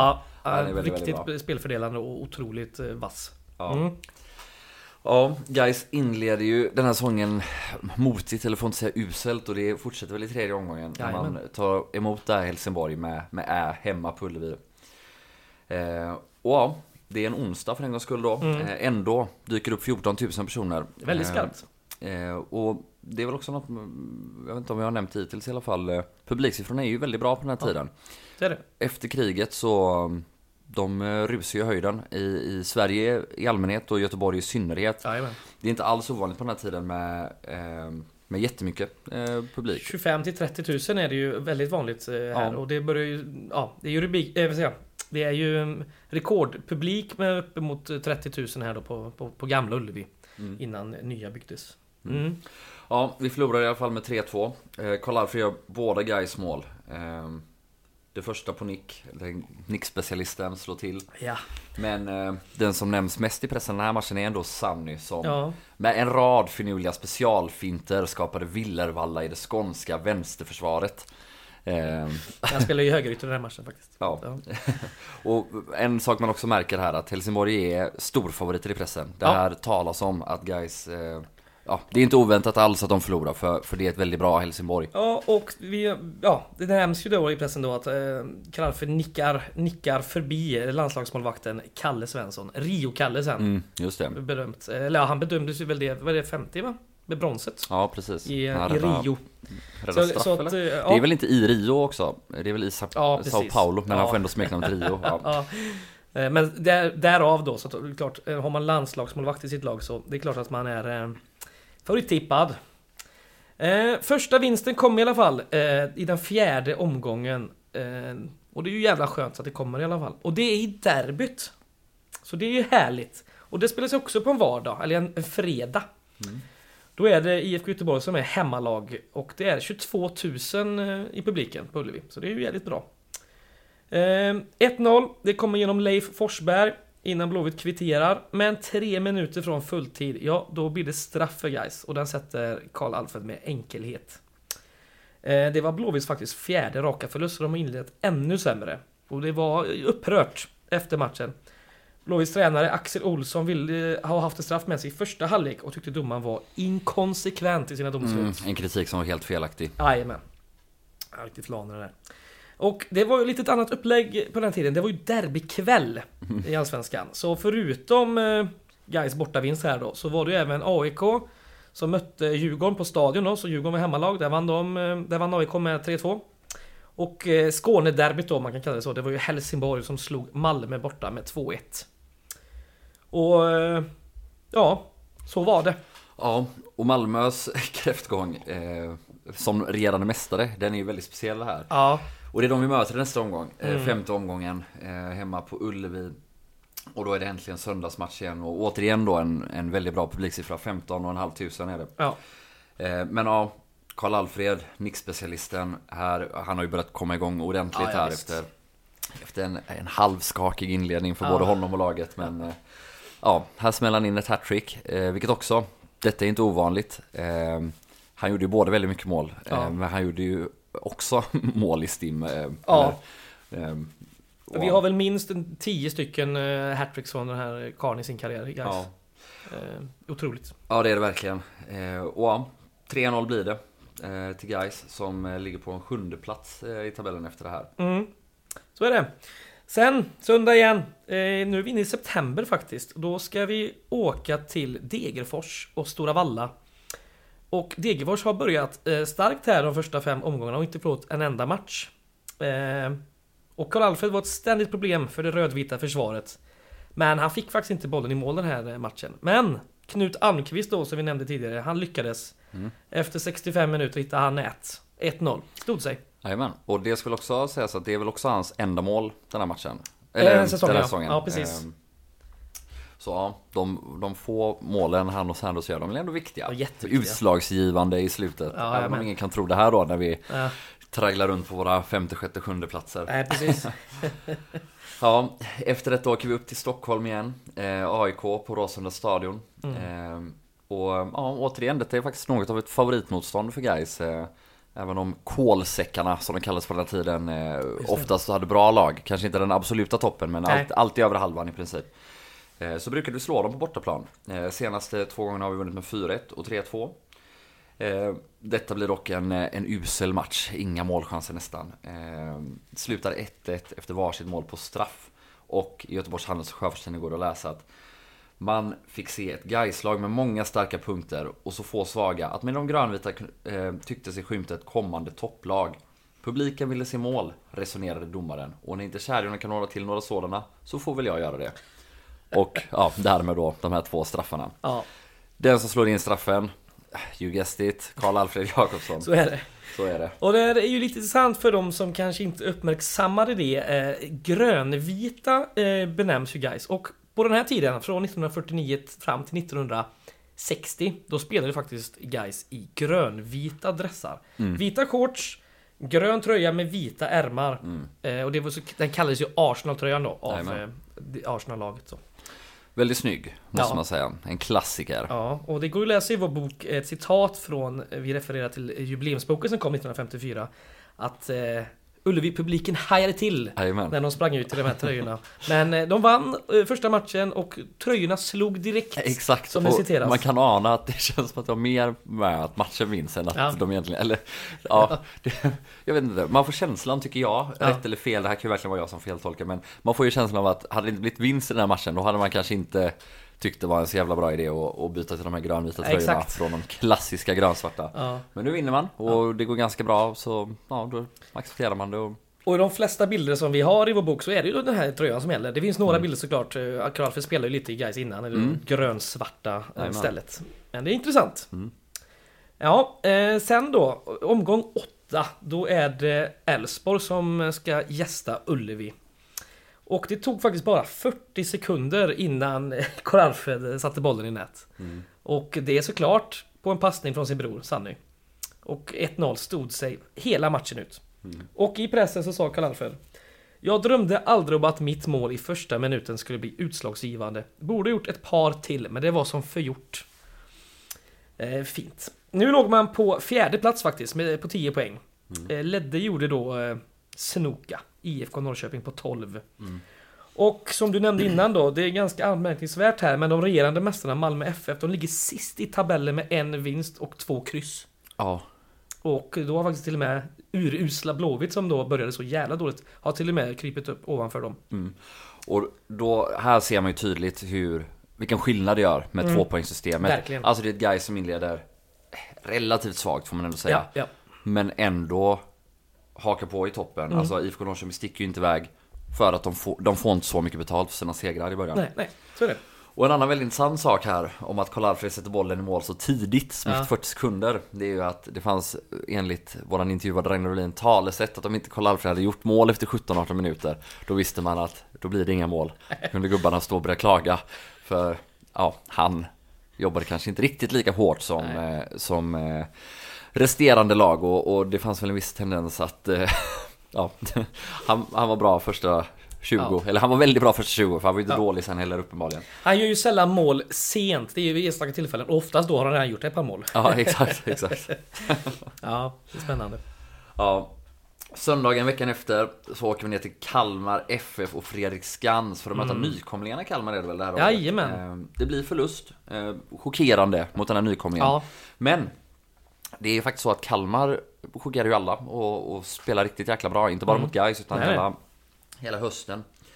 Men eh, framför nästan 11 000 åskådare så är det Gais som tar ledningen. Karl Alfred, eh, fint assisterad av landslagsmannen Stig Andersson. Mm. Sen gör Kalmar 2 innan eh, våran vänsterinne för dagen då, Leif Forsberg, som vi kommer ihåg. Han spelade ofta på många olika positioner. Ja, Eh, mest vänsterinner eh, under hösten ska sägas då. ja precis. Eh, innan eh, Stig Stig, lämnar. och han, han kliver ner på eh, vänsterhalvan. Mm. Men eh, ja, han sätter den här 2-2an. Räcker inte ändå eftersom Kalmar till slut eh, får in 3-2 strax innan fulltid. Eh, den som sticker ut eh, är återigen dock Sanny Jakobsson. Eh, och citat Kedjans store lille man var vänsterytter Sanny Jakobsson som visade upp det bästa ytterspel på Fredriksskans på många en god dag. Han var ständigt på språng och alltid en orosande för Kalmarförsvaret. Absolut en man i landslagssammanhang. Ja. Och det är ju Landslaget hägrar ju här på den här hösten och det kommer vi, det kommer vi komma till för båda bröderna tas ut. Till slut. Till slut ja, ja herregud. Eh, Det är en, ännu en nykomling som väntar här i omgången efter och det är Sandvikens IF. Eh, Det blir match på Ullevi, vi är inne i oktober här nu. Eh, 13 000 dök upp i publiken, ser guys vinna med 3-1. Och första målet gör faktiskt Sanne Jakobsson innan Sandviken kvitterar då strax före paus. I andra halvlek så gör Leif Forsberg 2-1 på frispark. Eh, Där slår Stig Björkman faktiskt. Och sen sätter Bertil Jompa Andersson slutresultatet 3-1 också på frispark. Mm. Ja, eh, vi ska ta lite citat här. Eh, först från eh, eh, Göteborgs Hanse Sjöfartstidning då. Eh, Vänsterytter Sanne Jakobsson kroppsfintade väldeliga och dokumenterade sig som planens både fyndigaste och mest ambitiösa spelare. Han var till och med strategen i andra halvlek under sina vandringar in i centrum på väg till eller från andra kanten. Där han höll till ibland för att lägga hörnor, alla lika perfekt. Mm. Eh, Man intervjuade även eh, lagledaren Abben Olsson. Sanny Jakobsson har kommit tillbaka i samma fina form som han befann sig i när han spelade i landslaget. Som han spelar idag finns det ingen vänsterytter här i landet som kan göra efter. Eh, en som inte var lika imponerad, jo det var ju tränaren för division 3-laget Trelleborg. Och han hade alltså gjort 57 eh, landskamper och var lite av en, en gubbe man snackade med när, när de var i stan och sådär. Erik Nilsson hette han. Han, eh, han var och såg, eh, såg matchen, så han blev intervjuad i tidningen. Såg bara andra halvlek och blev inte imponerad av Sanne Jakobsson, som flera andra tycks ha blivit. Han spexade ju så nödigt mycket att det, att det ibland påminner om rena cirkusen. Ja, så kan det gå. En annan rätt rolig intressant från just den här matchen var ehm, Sandvikens högerinner Arne Hodin. Han bad om permission för han skulle gifta sig den här helgen. Han fick dock avslag eh, från klubbledningen. Och de fixade istället så han gifta sig i Göteborg klockan 10 och då hinna i god tid till matchen som startade 12.30. Vad, vad fru Hodin tyckte om detta, det, det förtäljer inte historien faktiskt. Nej, och det är också... Och alltså, ja, det är så mycket här som man skulle vilja veta mer om. Ja, verkligen. Alltså, tvingar de med henne ner till Göteborg, eller tvingar, men alltså här, hur går det till? Sä- så att säljer, han- säljer han in en de- weekend i Göteborg typ. Ja, ja, nej det är, det är också det här, ja, samma dag ska de gifta sig tidigt Ja. Göteborg. Ja, ja, det är, En söndag liksom. ja, man önskar att, att de hade frågat henne och kanske några runt omkring och, och lite mer om vad, vad som faktiskt det pågår här. Det finns mycket man vill ha reda på. Mm.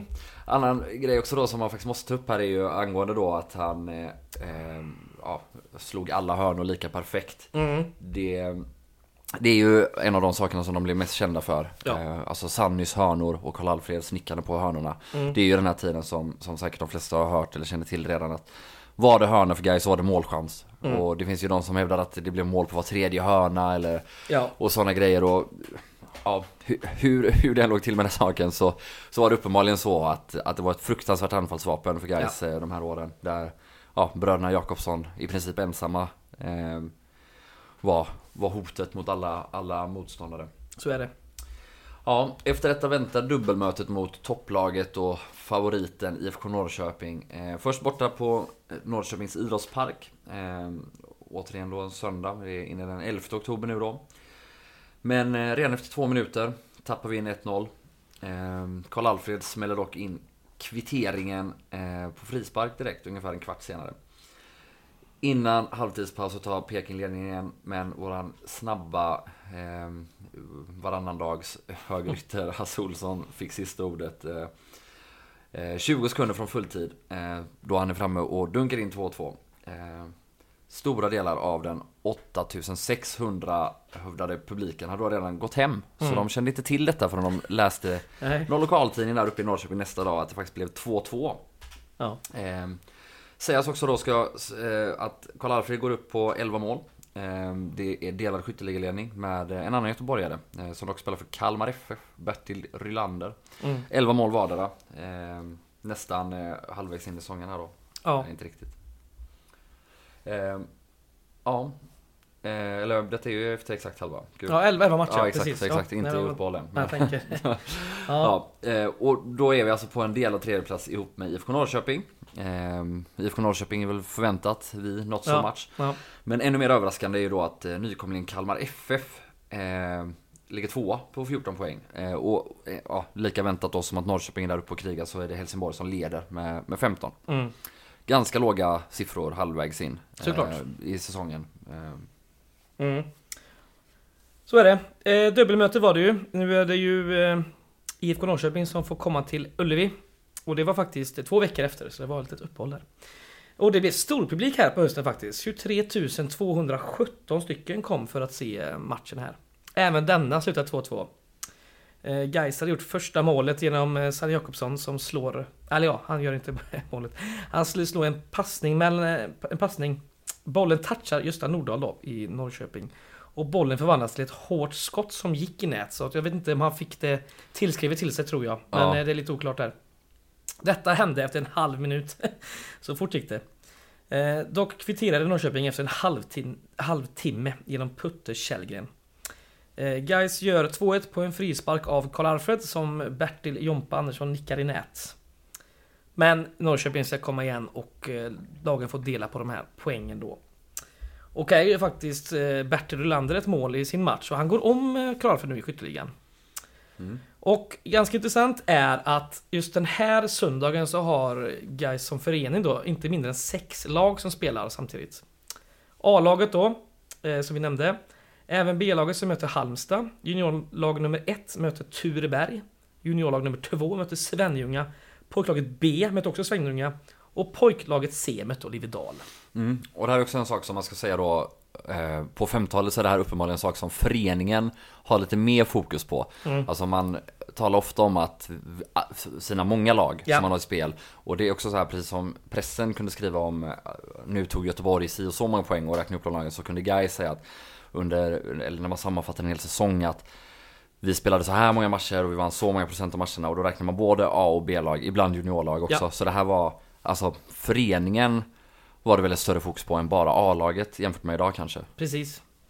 Eh, före matchen så var det en utdelningsceremoni på Ullevi och eh, Gais vänsterhalv då som jag nämnt innan, Stig Andersson, han får ta emot GTs kristallkula. Som delades ut till Göteborgs bästa fotbollsspelare varje år. Mm. Eh, landslagsmannen då. Och ska ju nämnas vem som fick det året innan då kanske. Mm. Karl Alfred Jakobsson. Jajamän. Ehm, sekreteraren för landslagets uttagningskommitté, han var på Ullevi den här söndagen. Ja, vi nämnde han innan, det är ju Acke Bergqvist. Han blev tillfrågad av pressen att nominera sitt landslag som han ser det just nu, för det är lite landskaper på gång här. Då funderade han lite innan han tog med både Karl-Alfred och Sanny. Och det var inte långt kvar här då till de här eh, landskamperna mot eh, Spanien och Ungern. Nej. Och det återvänder vi till snart. Ja, två av världens eh, bästa lag tillfället. Ungern Ja. tänker man kanske inte få så mycket idag. Men, Nej, eh, men då var de riktigt stora och slog ju England på Wembley och sånt. Ja, ja, Eh, herregud. Helt otroligt. Med Ferenc Puskas och de här gubbarna. ja, Ja. Som vann Europacupen fem år rad här. Jajamän. Ja, vi återkommer lite till i alla fall. Mm. Höstens sista match, eh, innan man då går in i det här långa, långa, långa uppehållet, är den första november. Eh, motståndet var Degerfors IF eh, och 14 000 människor trotsar eh, novemberkylan för att se Karl-Alfred, kanske triggad av Bertil Rylanders mål i omgången innan, smälla in tre bollar. Sitt andra hattrick för säsongen. Eh, och 4-1-segern är ett faktum. Eh, upp i skytteligaledning då ensam på 14 mål. Mm. Leif Forsberg eh, smiter emellan. Eh, han gör 2-0 målet. Eh, och Guys går upp i på en delad andra plats ihop med Kalmar då och, Mm. och Bertil Rylander där på andra plats i skytteligan. Eh, 16 poäng vardera har de då. Eh, en poäng efter serieledande Helsingborg. Eh, inför då den här som sagt jätte, jätte, jättelånga vintervilan mitt i Ja. säsongen. Eh, och här är det ju så då att Bröderna Jakobssons framfart, det har gjort att Putte Kock till slut då i uttagningskommittén har fått upp ögonen för, för de här två eh, fantastiska fotbollsspelarna. Och eh, de blir uttagna eh, i just de här landskamperna mot Spanien och, och Ungern. Båda är borta, kallas väl för Vikingatåget den här Ja, turnén. Eh, Vikingatåget till Spanien och Ungern. Eh, och de får spela båda matcherna faktiskt. Eh, borta mot Spanien, som slutar 2-2, vilket är, alltså detta är chockerande ska sägas. Eh, I pressen. Alltså Spanien eh, har ett ruggigt lag på benen. Jajamän. Eh, och ett av Sveriges två mål gör Sanny Jakobsson. Mm. Eh, och efter, eh, veckan efter, så eh, möter man Ungern i Budapest på, vad heter den, NEC-stadion tror jag den heter då. Mm, det är Eh, möjligt. Omdöpt då sen till Ja. Ferenc Puskas-stadion Jajamän. idag. Men Ferenc Puskas står i motståndarlaget. Eh, och, och spelar. Eh, men ja, även den här matchen slutar 2-2. Tyvärr inga poäng från någon av bröderna Jakobsson. Eh, men de spelar i alla fall båda matcherna. Och detta är de två matcherna de gör ihop i landslaget. Ja, Eh, de har ju sex landskamper var. Mm. Eh, överlappar lite. Exakt. Sanny blev uttagen långt tidigare faktiskt, Ja. eh, redan eh, 51. Eh, Bara några månader faktiskt, efter, inte ens ett år efter debuten i Gais. Mm, otroligt. Ska sägas. Väldigt ung då också, han är ju 23 här. Han är Mm. ju bara 20 eller 21 då, alltså när han Ja, blev uttagen första gången. Eh, men, ja. Eh, så ja, detta är eh, som sagt enda matcherna de gör ihop i landslaget. Lite förvånande kanske med tanke på hur framgångsrika de är och Mm. Eh, ja, förutom, eh, förutom de här träningslandskamperna så fanns ju också bara OS och VM på den här tiden. Det fanns ju inga eh, kval på det sätt som det Nej. är idag. Så det, Och det inget var också, Europamästerskap eller så. Nej, exakt. Så det var ju mycket färre landskamper. Ja. Vilket kanske kan vara någon liten delförklaring. Men eh, ja, ändå märkligt såklart. Som vi varit inne på med de här favoriserande av Norrköping och Malmö spelare framförallt då med uttagningskommittén. Men eh, här fick de i alla fall dela två landskamper ihop. Och det märker man ju också hur, här är ju Karl-Alfred stolt som en tupp såklart Ja. över detta. Och han är så jäkla glad över att han och brorsan får spela ihop. Mm. Här finns det ett omfattande material. Han har klippt Det ut det. så många tidningsartiklar och så många bilder för det här. Och, och ja, de, de är bra. Eh, eh, och är såklart en del av den här boken, det blir väl ett litet kapitel om, Om landslaget. ja. om landslaget. De gör ju även många eh, B- B-landskamper i, Norge bland annat och sådär. Det finns också med i boken. Det finns, det finns mycket gediget där.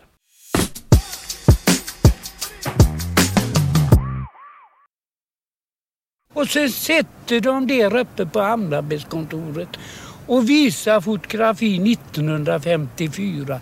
Hur bra vi hade det. Då hade de varit på Hotell Egges och fotograferat badrummen där. Vi la fan inte en dusch en gång. Ja, 1954 ska vi in i. Eh, under de här vintermånaderna här så hände det faktiskt en hel del kring, eh, kring guys. Som vi var inne på så tar man in den lovande målvakten Leif Andersson från Sävedalen. Och det är så att eh, dels kräver han och man lovar även honom speltid i A-laget. Vilket gör att vår dåvarande förstemålvakt Törta Torstensson han får... Eh, han får... Flytta på sig. han får flytta på sig. Eh, Han blir lite grinig för det, men eh, han är ju en trogen Gaisare så han stannar kvar och spelar eh, i B-laget. Mm. Och han är faktiskt på plats under i i Jön- Jönköping då, när, när vi vinner sen. Ändå fint. Ja, utöver det så Oddevold då, som vi nämnde lite innan, de spelar i division 3 och de rycker i flera Gais-spelare här. Mm. Och det är då Uddevallavarvets ägare Gustav Tordén som lovar dels jobb och lägenhet och sånt här. Och förmåner och sådär och eh, för att kunna komma och spela i Oddevold. Och den som nappar först, ja det är ju ytterhalvbacken Stig Andersson. Eh, som som sagt varit i landslaget, varit väldigt viktig för Gais under hösten, får Mm. GTs kristallkula där. Och eh, hans fru är ju även från Uddevalla så det var väl ändå inte så svårt att övertala kanske. Nej, men ändå med det sagt så är det ju helt sin... Här har vi alltså Göteborgs bästa fotbollsspelare Ja. som vinner Kristallkulan. Han är uttagen i landslaget Mm. och han går alltså till Uddevalla som Mm. spelar i, i tredje divisionen. Jajamän. Eh, och det säger ju också någonting då om, alltså på den här tiden var man ju inte heltidsproffs. Hur Nej, mycket det var värt med en bil eller en Ja. lägenhet Ja. eller vad det nu var. Eh, Karl-Alfred valde ju guys en gång i tiden för en överrock. Ja, och en Eh, hatt. Ja, exakt. När han gick från Så- Gårda. Ja. Ja, Så- faktiskt båda bröderna eh, ryktas ju dit och det ska finnas klara anställningar då vid varvet. Eh, och just från den 15 januari 1954 kunde man läsa följande. Karl-Alfred vill inte falla från locktonerna. Jag har det skapligt nu och har ingen anledning att flytta på mig. Man vet ju inte heller i vilken ställning man kommer på en ny plats. När det är slut med fotbollskarriären och klubben inte har lika stort intresse av ens tjänster som nu, är hans kloka sammanfattning. Ja, eh, Sanni då. Där är det väl eh, lite eh, annorlunda. han, eh, han har ju väldigt svårt att få en lägenhet i Göteborg och Gais hjälper inte direkt till med det. Och ja, Uddevalla, där, där lovar ju Thordén både det ena och det andra och det, det får han helt enkelt att, att, att välja eh, Oddevold. Men det blir en ganska utdragen historia detta. Eh, jobbet dock, det är klart tidigt upp 1954. Han börjar träna med Oddevold och sådär. Men på den här tiden fanns det en karenstid som gjorde att man... Exakt, det fanns ju inte, Ja. vad heter det? fan heter det? Silly season-fönster? eller avgångsfönster? nej, nej, men däremot den här karenstiden. Ja. Och det gjorde då att han kunde representera guys under våren. Vilket han gör såklart. Och det får man ju vara, eh, vara nöjd med. Ja, det är väldigt skönt. Alltså han hade ju kunnat välja att ta den här karenstiden och miss... alltså, Han hade kunnat spela slutet av säsongen. Oddevolls sista matcher. Mm. Men som tur är då för guys. Mm. Alltså återigen då lite grann om de här tillfälligheterna som gjorde att Karl-Alfred stannade. Och, och här blir det också tillfälligheter att han då faktiskt är kvar Ja. eh, under hela vårsäsongen. Det kan, det kan man ju spekulera lite i för att eh, han, han har ju klart med allting då. Han är klart med jobb och lägenhet i Uddevalla och han kanske känner sig lite trygg och säker i livet med, med allt fixat och klart. Att han spelar med lite mer eh, avslappnat och lite mer pondus kanske. Ja, det är möjligt. Ja. Ja, våren så återstartar då till slut Allsvenskan. ehm, Och ja, den 11 april så, alltså ingen fotboll på i princip hela november, december, januari, februari, mars och en bit in i april. Det, är- ja, det är så galet med så långt uppehåll mitt i alltså det. det. är, det är tur att vi har bytt till vår, höst istället för höst, vår. Faktiskt. Men våran älskade Abin Olsson, han intervjuas av tidningen Arbetet eh, torsdagen innan eh, serien återstartar. Mm. Och han säger så här att Ännu har vi inte gett upp hoppet om att få behålla Sanny Jakobsson. Vad ska han i Uddevalla att göra? Under alla förhållanden kommer vi använda oss av Sannys tjänster större delen av vårsäsongen. Mm. Och här är det eh, återigen de mot regerande mästarna som vi eh, omstartar. Och de eh, ligger alltså sist fortfarande här. Det är en, eh, detta, detta är alltså då laget som också är det enda, till stora delar samma lag som har gått obesegrat genom säsongen 49-50 eller 50-51, strunt samma vilken det är. 49-50. Ja. Mm. Som enda allsvenska lag någonsin, fortfarande Jajamän. till dags datum. Detta är ett lag fullt av landslagsspelare. Och de ligger sist. Eh, ja, här lyckas de i alla fall kriga sig till en poäng. Eh, eller det är snarare Gais som krigar sig till en poäng. För, Ja. för Malmö har varit närm segern. Det blir 1-1. Och Gais centerforward Bertil Jompa Andersson säger så här att MFF var ruskigt bra. Vi fick inte en chans i andra halvleken. De var över oss som hökar. Kom inte och säg att MFF vandrar ur med det här gänget. De är för bra för det och kommer ta många poäng i vår. Skönt i alla fall att vi gjort den värsta matchen. Ja. Eh, nyförvärv från Sävedalen. Leif Andersson, han med de stora dasslocken till händer. Han får fina lovord i pressen och utsågs till bäst i guys av eh, Göteborgs Handels och Sjöfarts Tidning. Enda målet görs av våran elegante slitvarg Leif Forsberg. Jajamän. Ja, eh, vi är inne på omgång 15 nu. Det ska bli betydligt roligare för guys. Man åker till Borås, Ryavallen. Och där besegrar man Elfsborg med hela 5-1. Det var en måndagkväll och det är faktiskt fem, eh, 8000 i publiken. Eh, Bertil Jompa Andersson gör faktiskt ett hattrick. Mm. Och med detta får han faktiskt eh, bli uttagen till landslaget. Det är otroligt. Mm. Något anmärkningsvärt är att Karl-Alfred inte lyckas göra något mål i en sån stor seger. Han har varit tongivande och assisterat till två av kvällens mål. De andra som gör mål dock är våra yttrar. Hasse Olsson till höger och Sanne Jakobsson till vänster. Och här då, för första gången på säsongen, så går Gais upp i serieledning. Mm. På 19 poäng. En mer än IFK Norrköping, två mer än både Helsingborg och Degerfors. Mm. Och eh, Malmö lämnar faktiskt sin jumboplats till till Elfsborg. Mm. Man är fortfarande på väg att åka ur, men eh, det ser något bättre ut såklart. Ja. Även nästa match eh, slutar 5-1. Eh, Mm. Men här är vi då lite tillbaka i gamla synder och tidiga 50-tals guys. För det är ju förlust med 5-1 då. Eh, Från 5-1 seger borta mot Elfsborg så förlorar man hemma med 5-1 mot AIK. Som kommer därifrån med två poäng. Dock inför 24 500 åskådare. Mm. Synd att man gör den plattmatchen då. Synd att Bertil Jompa Andersson får fel när han säger att de har gjort sin värsta match. Ja. När de spelar 1-1 mot Malmö. Eh, Men bäst på planen är ju AIKs landslagsytter Kurre Hamrin. Mm. eh, Som ju senare ska fira stora framgångar i. Bland annat Real Madrid, de vill värva honom för att eh, ingen motståndare ska få honom. Ja. De tyckte att han var världens näst bästa ytter, eh, eller forward och, och ville att ingen skulle kunna konkurrera med dem. Så de värvade honom och satte honom på bänken. Ja. Har jag väl läst någonstans. Men gör väl också det här jättekända målet i, i VM-semin. eh, Mm. Eller om Tyskland, det va? Ja exakt, när han vandrar på kanten och till slut bara vandrar in i mål. Mm. Eh, han gör två mål. Och eh, Gais enda mål görs av Karl-Alfred. Eh, som slår in en retur efter att Jompa har prickat ribban. Men eh, ja, himmel och helvete återigen. Jajamän. 5-1 seger, serieledning, 5-1 torsk och tappad serieledning. Ja, det är, det är som det är. Skulle man eh, studsa tillbaka då till vinnarspåret? Nej, det gör man ju inte då. Man åker upp till eh, Sandviken. Där förlorar man igen, 3-1. Karl-Alfred hade dock gett Gais ledningen redan efter två minuter, men eh, Fyra ramträffar senare för Gais och ett Sandviken som i stort sett gjorde mål på varenda av sina anfall, så räcker det ju inte riktigt. Eh, och här är ju Norrköping och Helsingborg fortsatt i toppen nu då, på 20 poäng. Eh, Gais och Degerfors där bakom på 19. Och eh, nu är det så att Bertil Rylander har börjat komma igång igen. För han har gjort hattrick mot Elfsborg hemma på Fredriksskans. Så han och Karl delar nu då eh, på första platsen i skytteligan. Mm. Ja, återigen är ju detta kanske någonting då som triggar honom för Mm. eh, Efterföljande match så är det äntligen upp på vinnarspåret igen. Eh, när vi slår Kalmar eh, på hemmaplan.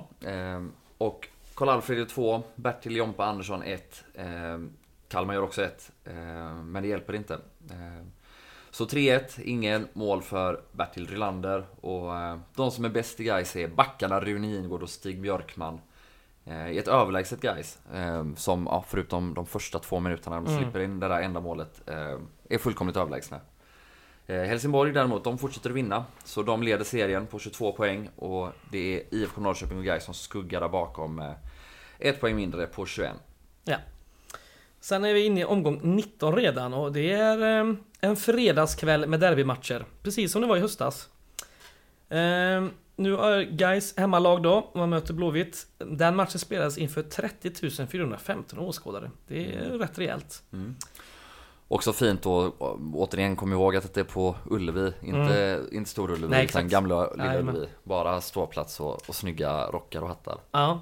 Eh, 1-1 görs givetvis av Karl-Alfred. Han står på 20 gjorda mål här. Eh, anmärkningsvärt nog så slutade de andra derbymatcherna också oavgjort.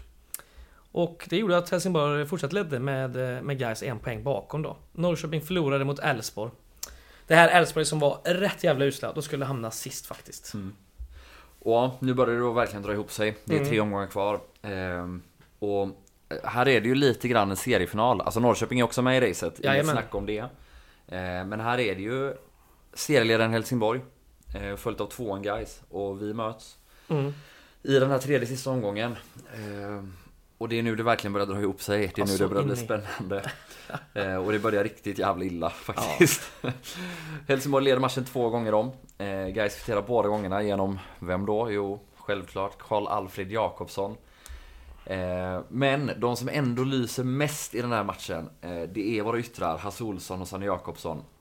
Hasse Olsson får fint beröm, eh, som också ska nämnas då han är helt nyutexaminerad folkskolelärare. Mm. Eh, han har tagit examen tidigare samma vecka.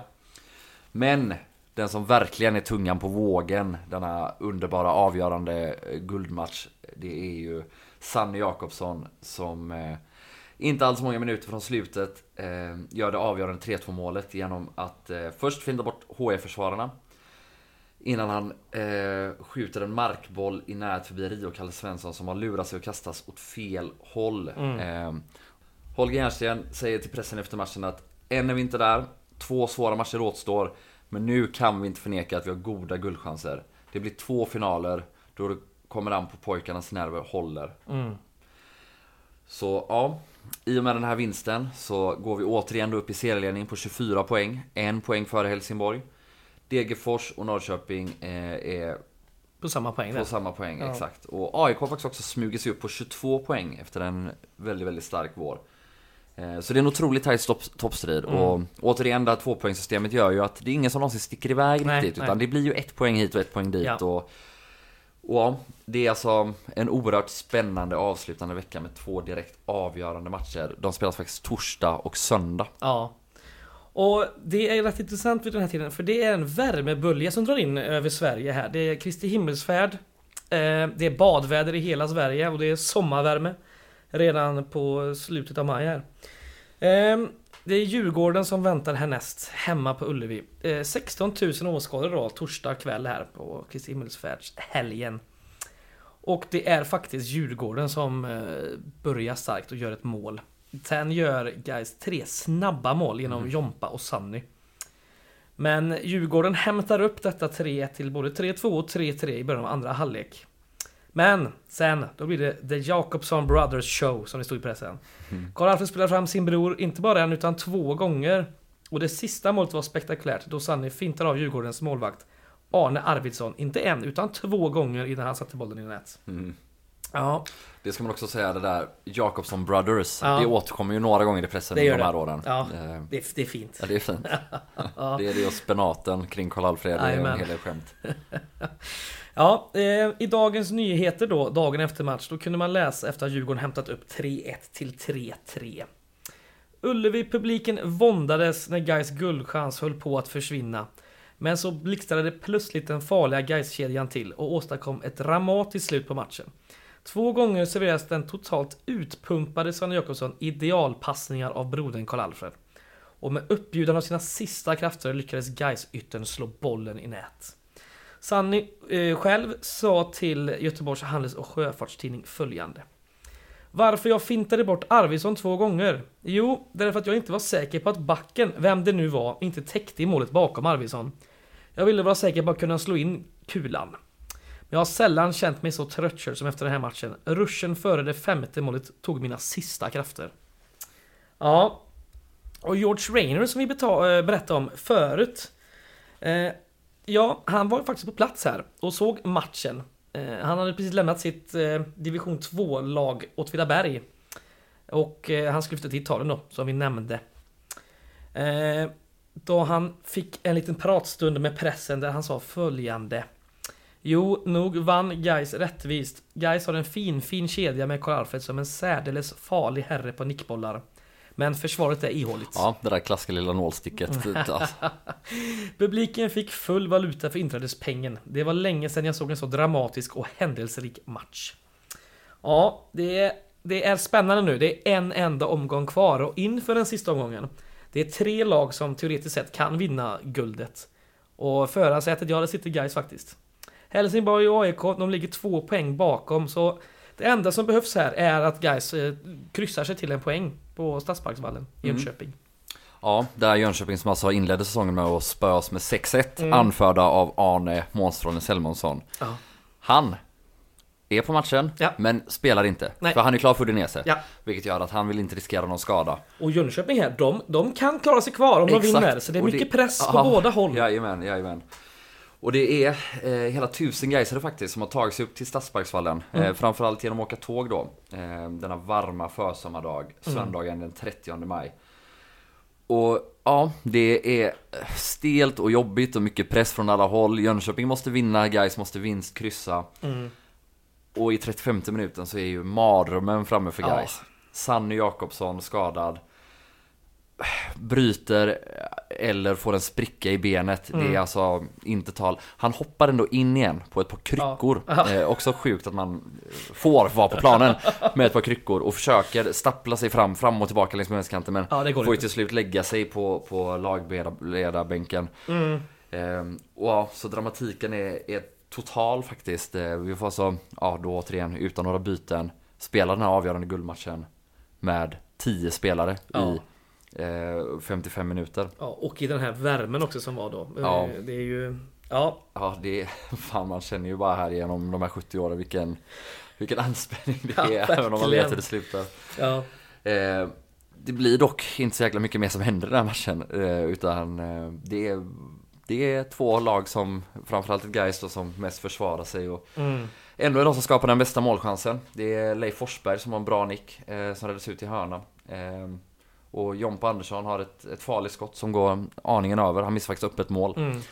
Eh, enligt pressen så verkar Jönköping inte ha, ha skapat en enda målchans egentligen. Eh, inget, eh, ingen större dramatik så sett till matchbilden. Nej, de har ju Egentligen. klappat ihop helt här på vårsäsongen och vi vet inte mycket de kan. eh, Nej, och utan Arne Selmansson så är de totalt odugliga framåt. Ja, de har ingenting. Så Nej. även då om guys enligt George Rain har ett ihåligt försvar så hjälper inte det. Nej, För vad fan, de har inget att sticka in i det där ihåliga försvaret.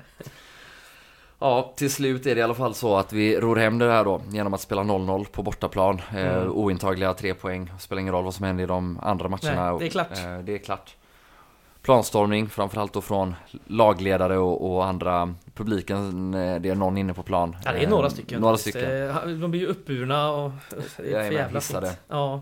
Och eh, ja, eh, Göteborgs Handels och Sjöfartstidning sammanfattar dagen efter så här. Gaisarna hade efter matchen fasligt bråttom att hinna med tåget från Jönköping. De hade inte råd att missa det eftersom festvåningen på Liseberg senare på dagen abonneras för det sedvanliga årsavslutningsfesten. Som i år alltså inte ba bara fick stänk av jubileum utan fast mer av guldfest. Men eftersom folk stormade in på planen när slutsignalen gått och gjorde hela banan till ett enda folkhav där hurraropen skallade och spelarna bar sig guldstol blev spelarna ändå så försenade att Abben Olsson måste ringa till Jönköpings central och be Stinsen hålla tåget för att Gaisarna skulle hinna med. Den tillmötesgående Jönköpingsstinsen lovade hålla Göteborgståget fem minuter och det räckte sedan Gais gjort sorti från Stadsparksvallen i flygande fläng.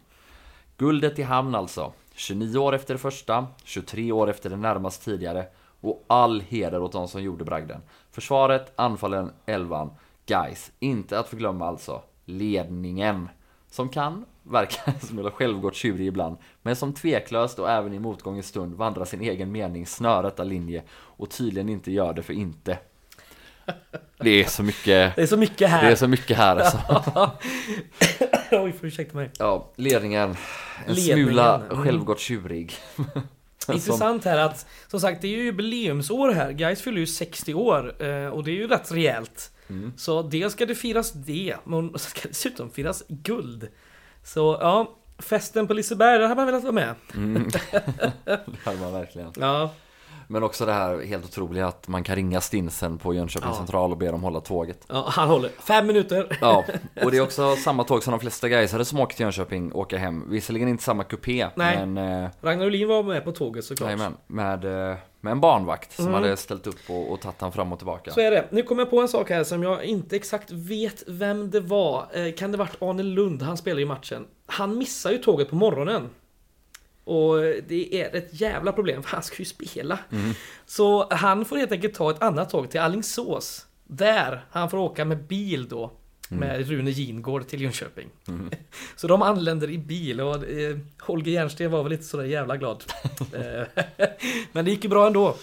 Ja, och vilka bilder det är härifrån. Alltså det är ju triumf. Du vet, eh, Sanny ligger skadad. De inne, det ser ut som att de har någon sån burk arsenik eller luktsalt Ja, som de vill försöka ja. väcka honom till liv med. Och man, ser, man kan se, det är inte, han kommer inte... Nej, han mår så dåligt. Han har så ont och värmen vet du. Äh, fy fan. Ja, och Holger Jernsten i sin fantastiskt stora kostym. Och, och det är fullt sjå, det är spring hit och dit Ja. och, och det är upprört och det är mycket och... vi har ju eh, en bild från eh, firandet här från planstormningen som vi säljer på, på julmarknaden. Den, den, eh, den tycker jag man ska ha. Sen finns det en annan bild som vi håller på att redigera och har till boken där, där Karl-Alfred bärs upp av, eh, av den publiken då som stormar planen. Där han faktiskt håller någon sorts liten eh, bägare eller något, som silverbägare som han fått av någon, liten pokal där. Mm. Någon, någon eh, egenskapad. Och Karl-Alfred han vinner faktiskt skytteligan här eh, för tredje året i rad. Med sina 21 mål.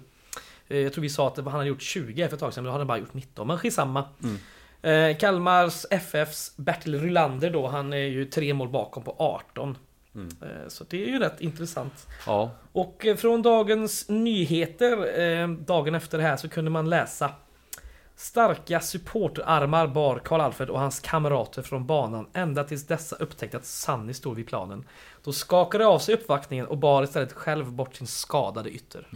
Ja, man smälter. Ja, man blir tårögd alltså. Ja, det är helt otroligt. Ja, och det ska ju sägas då återigen alltså Det är alltid ett laginsats och så när man vinner SM-guld då Men ja, Karl-Alfred absolut den starkast lysande stjärnan då Tredje Mm. året i rad, han vinner skytteligan Ja. det, är, det är otroligt starka papper Verkligen. Men den som är avgörande de här kanske sista matcherna Mm. Som då gör det här fantastiska målet både mot Helsingborg och mot Djurgården Ja. Det är Sanny Det är det. som Ja, han nämns ju ofta i pressen redan på våren Men Ja. hans avslutningar under hösten är ju Eh, du- Under hösten och nu under våren. Ja, gud exakt tvärtom. Ja, exakt tvärtom.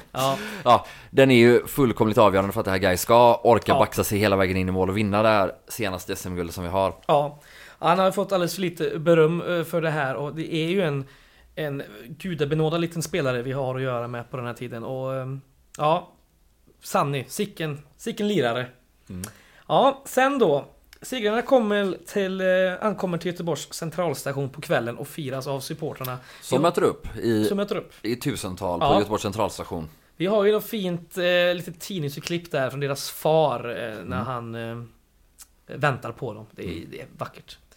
Eh, kan man se då om man har skaffat boken. Då han är omnämnd som George, Ja. alltså inte Gustav Adolf som är, Han är döpt till Gustav Adolf utan Mm.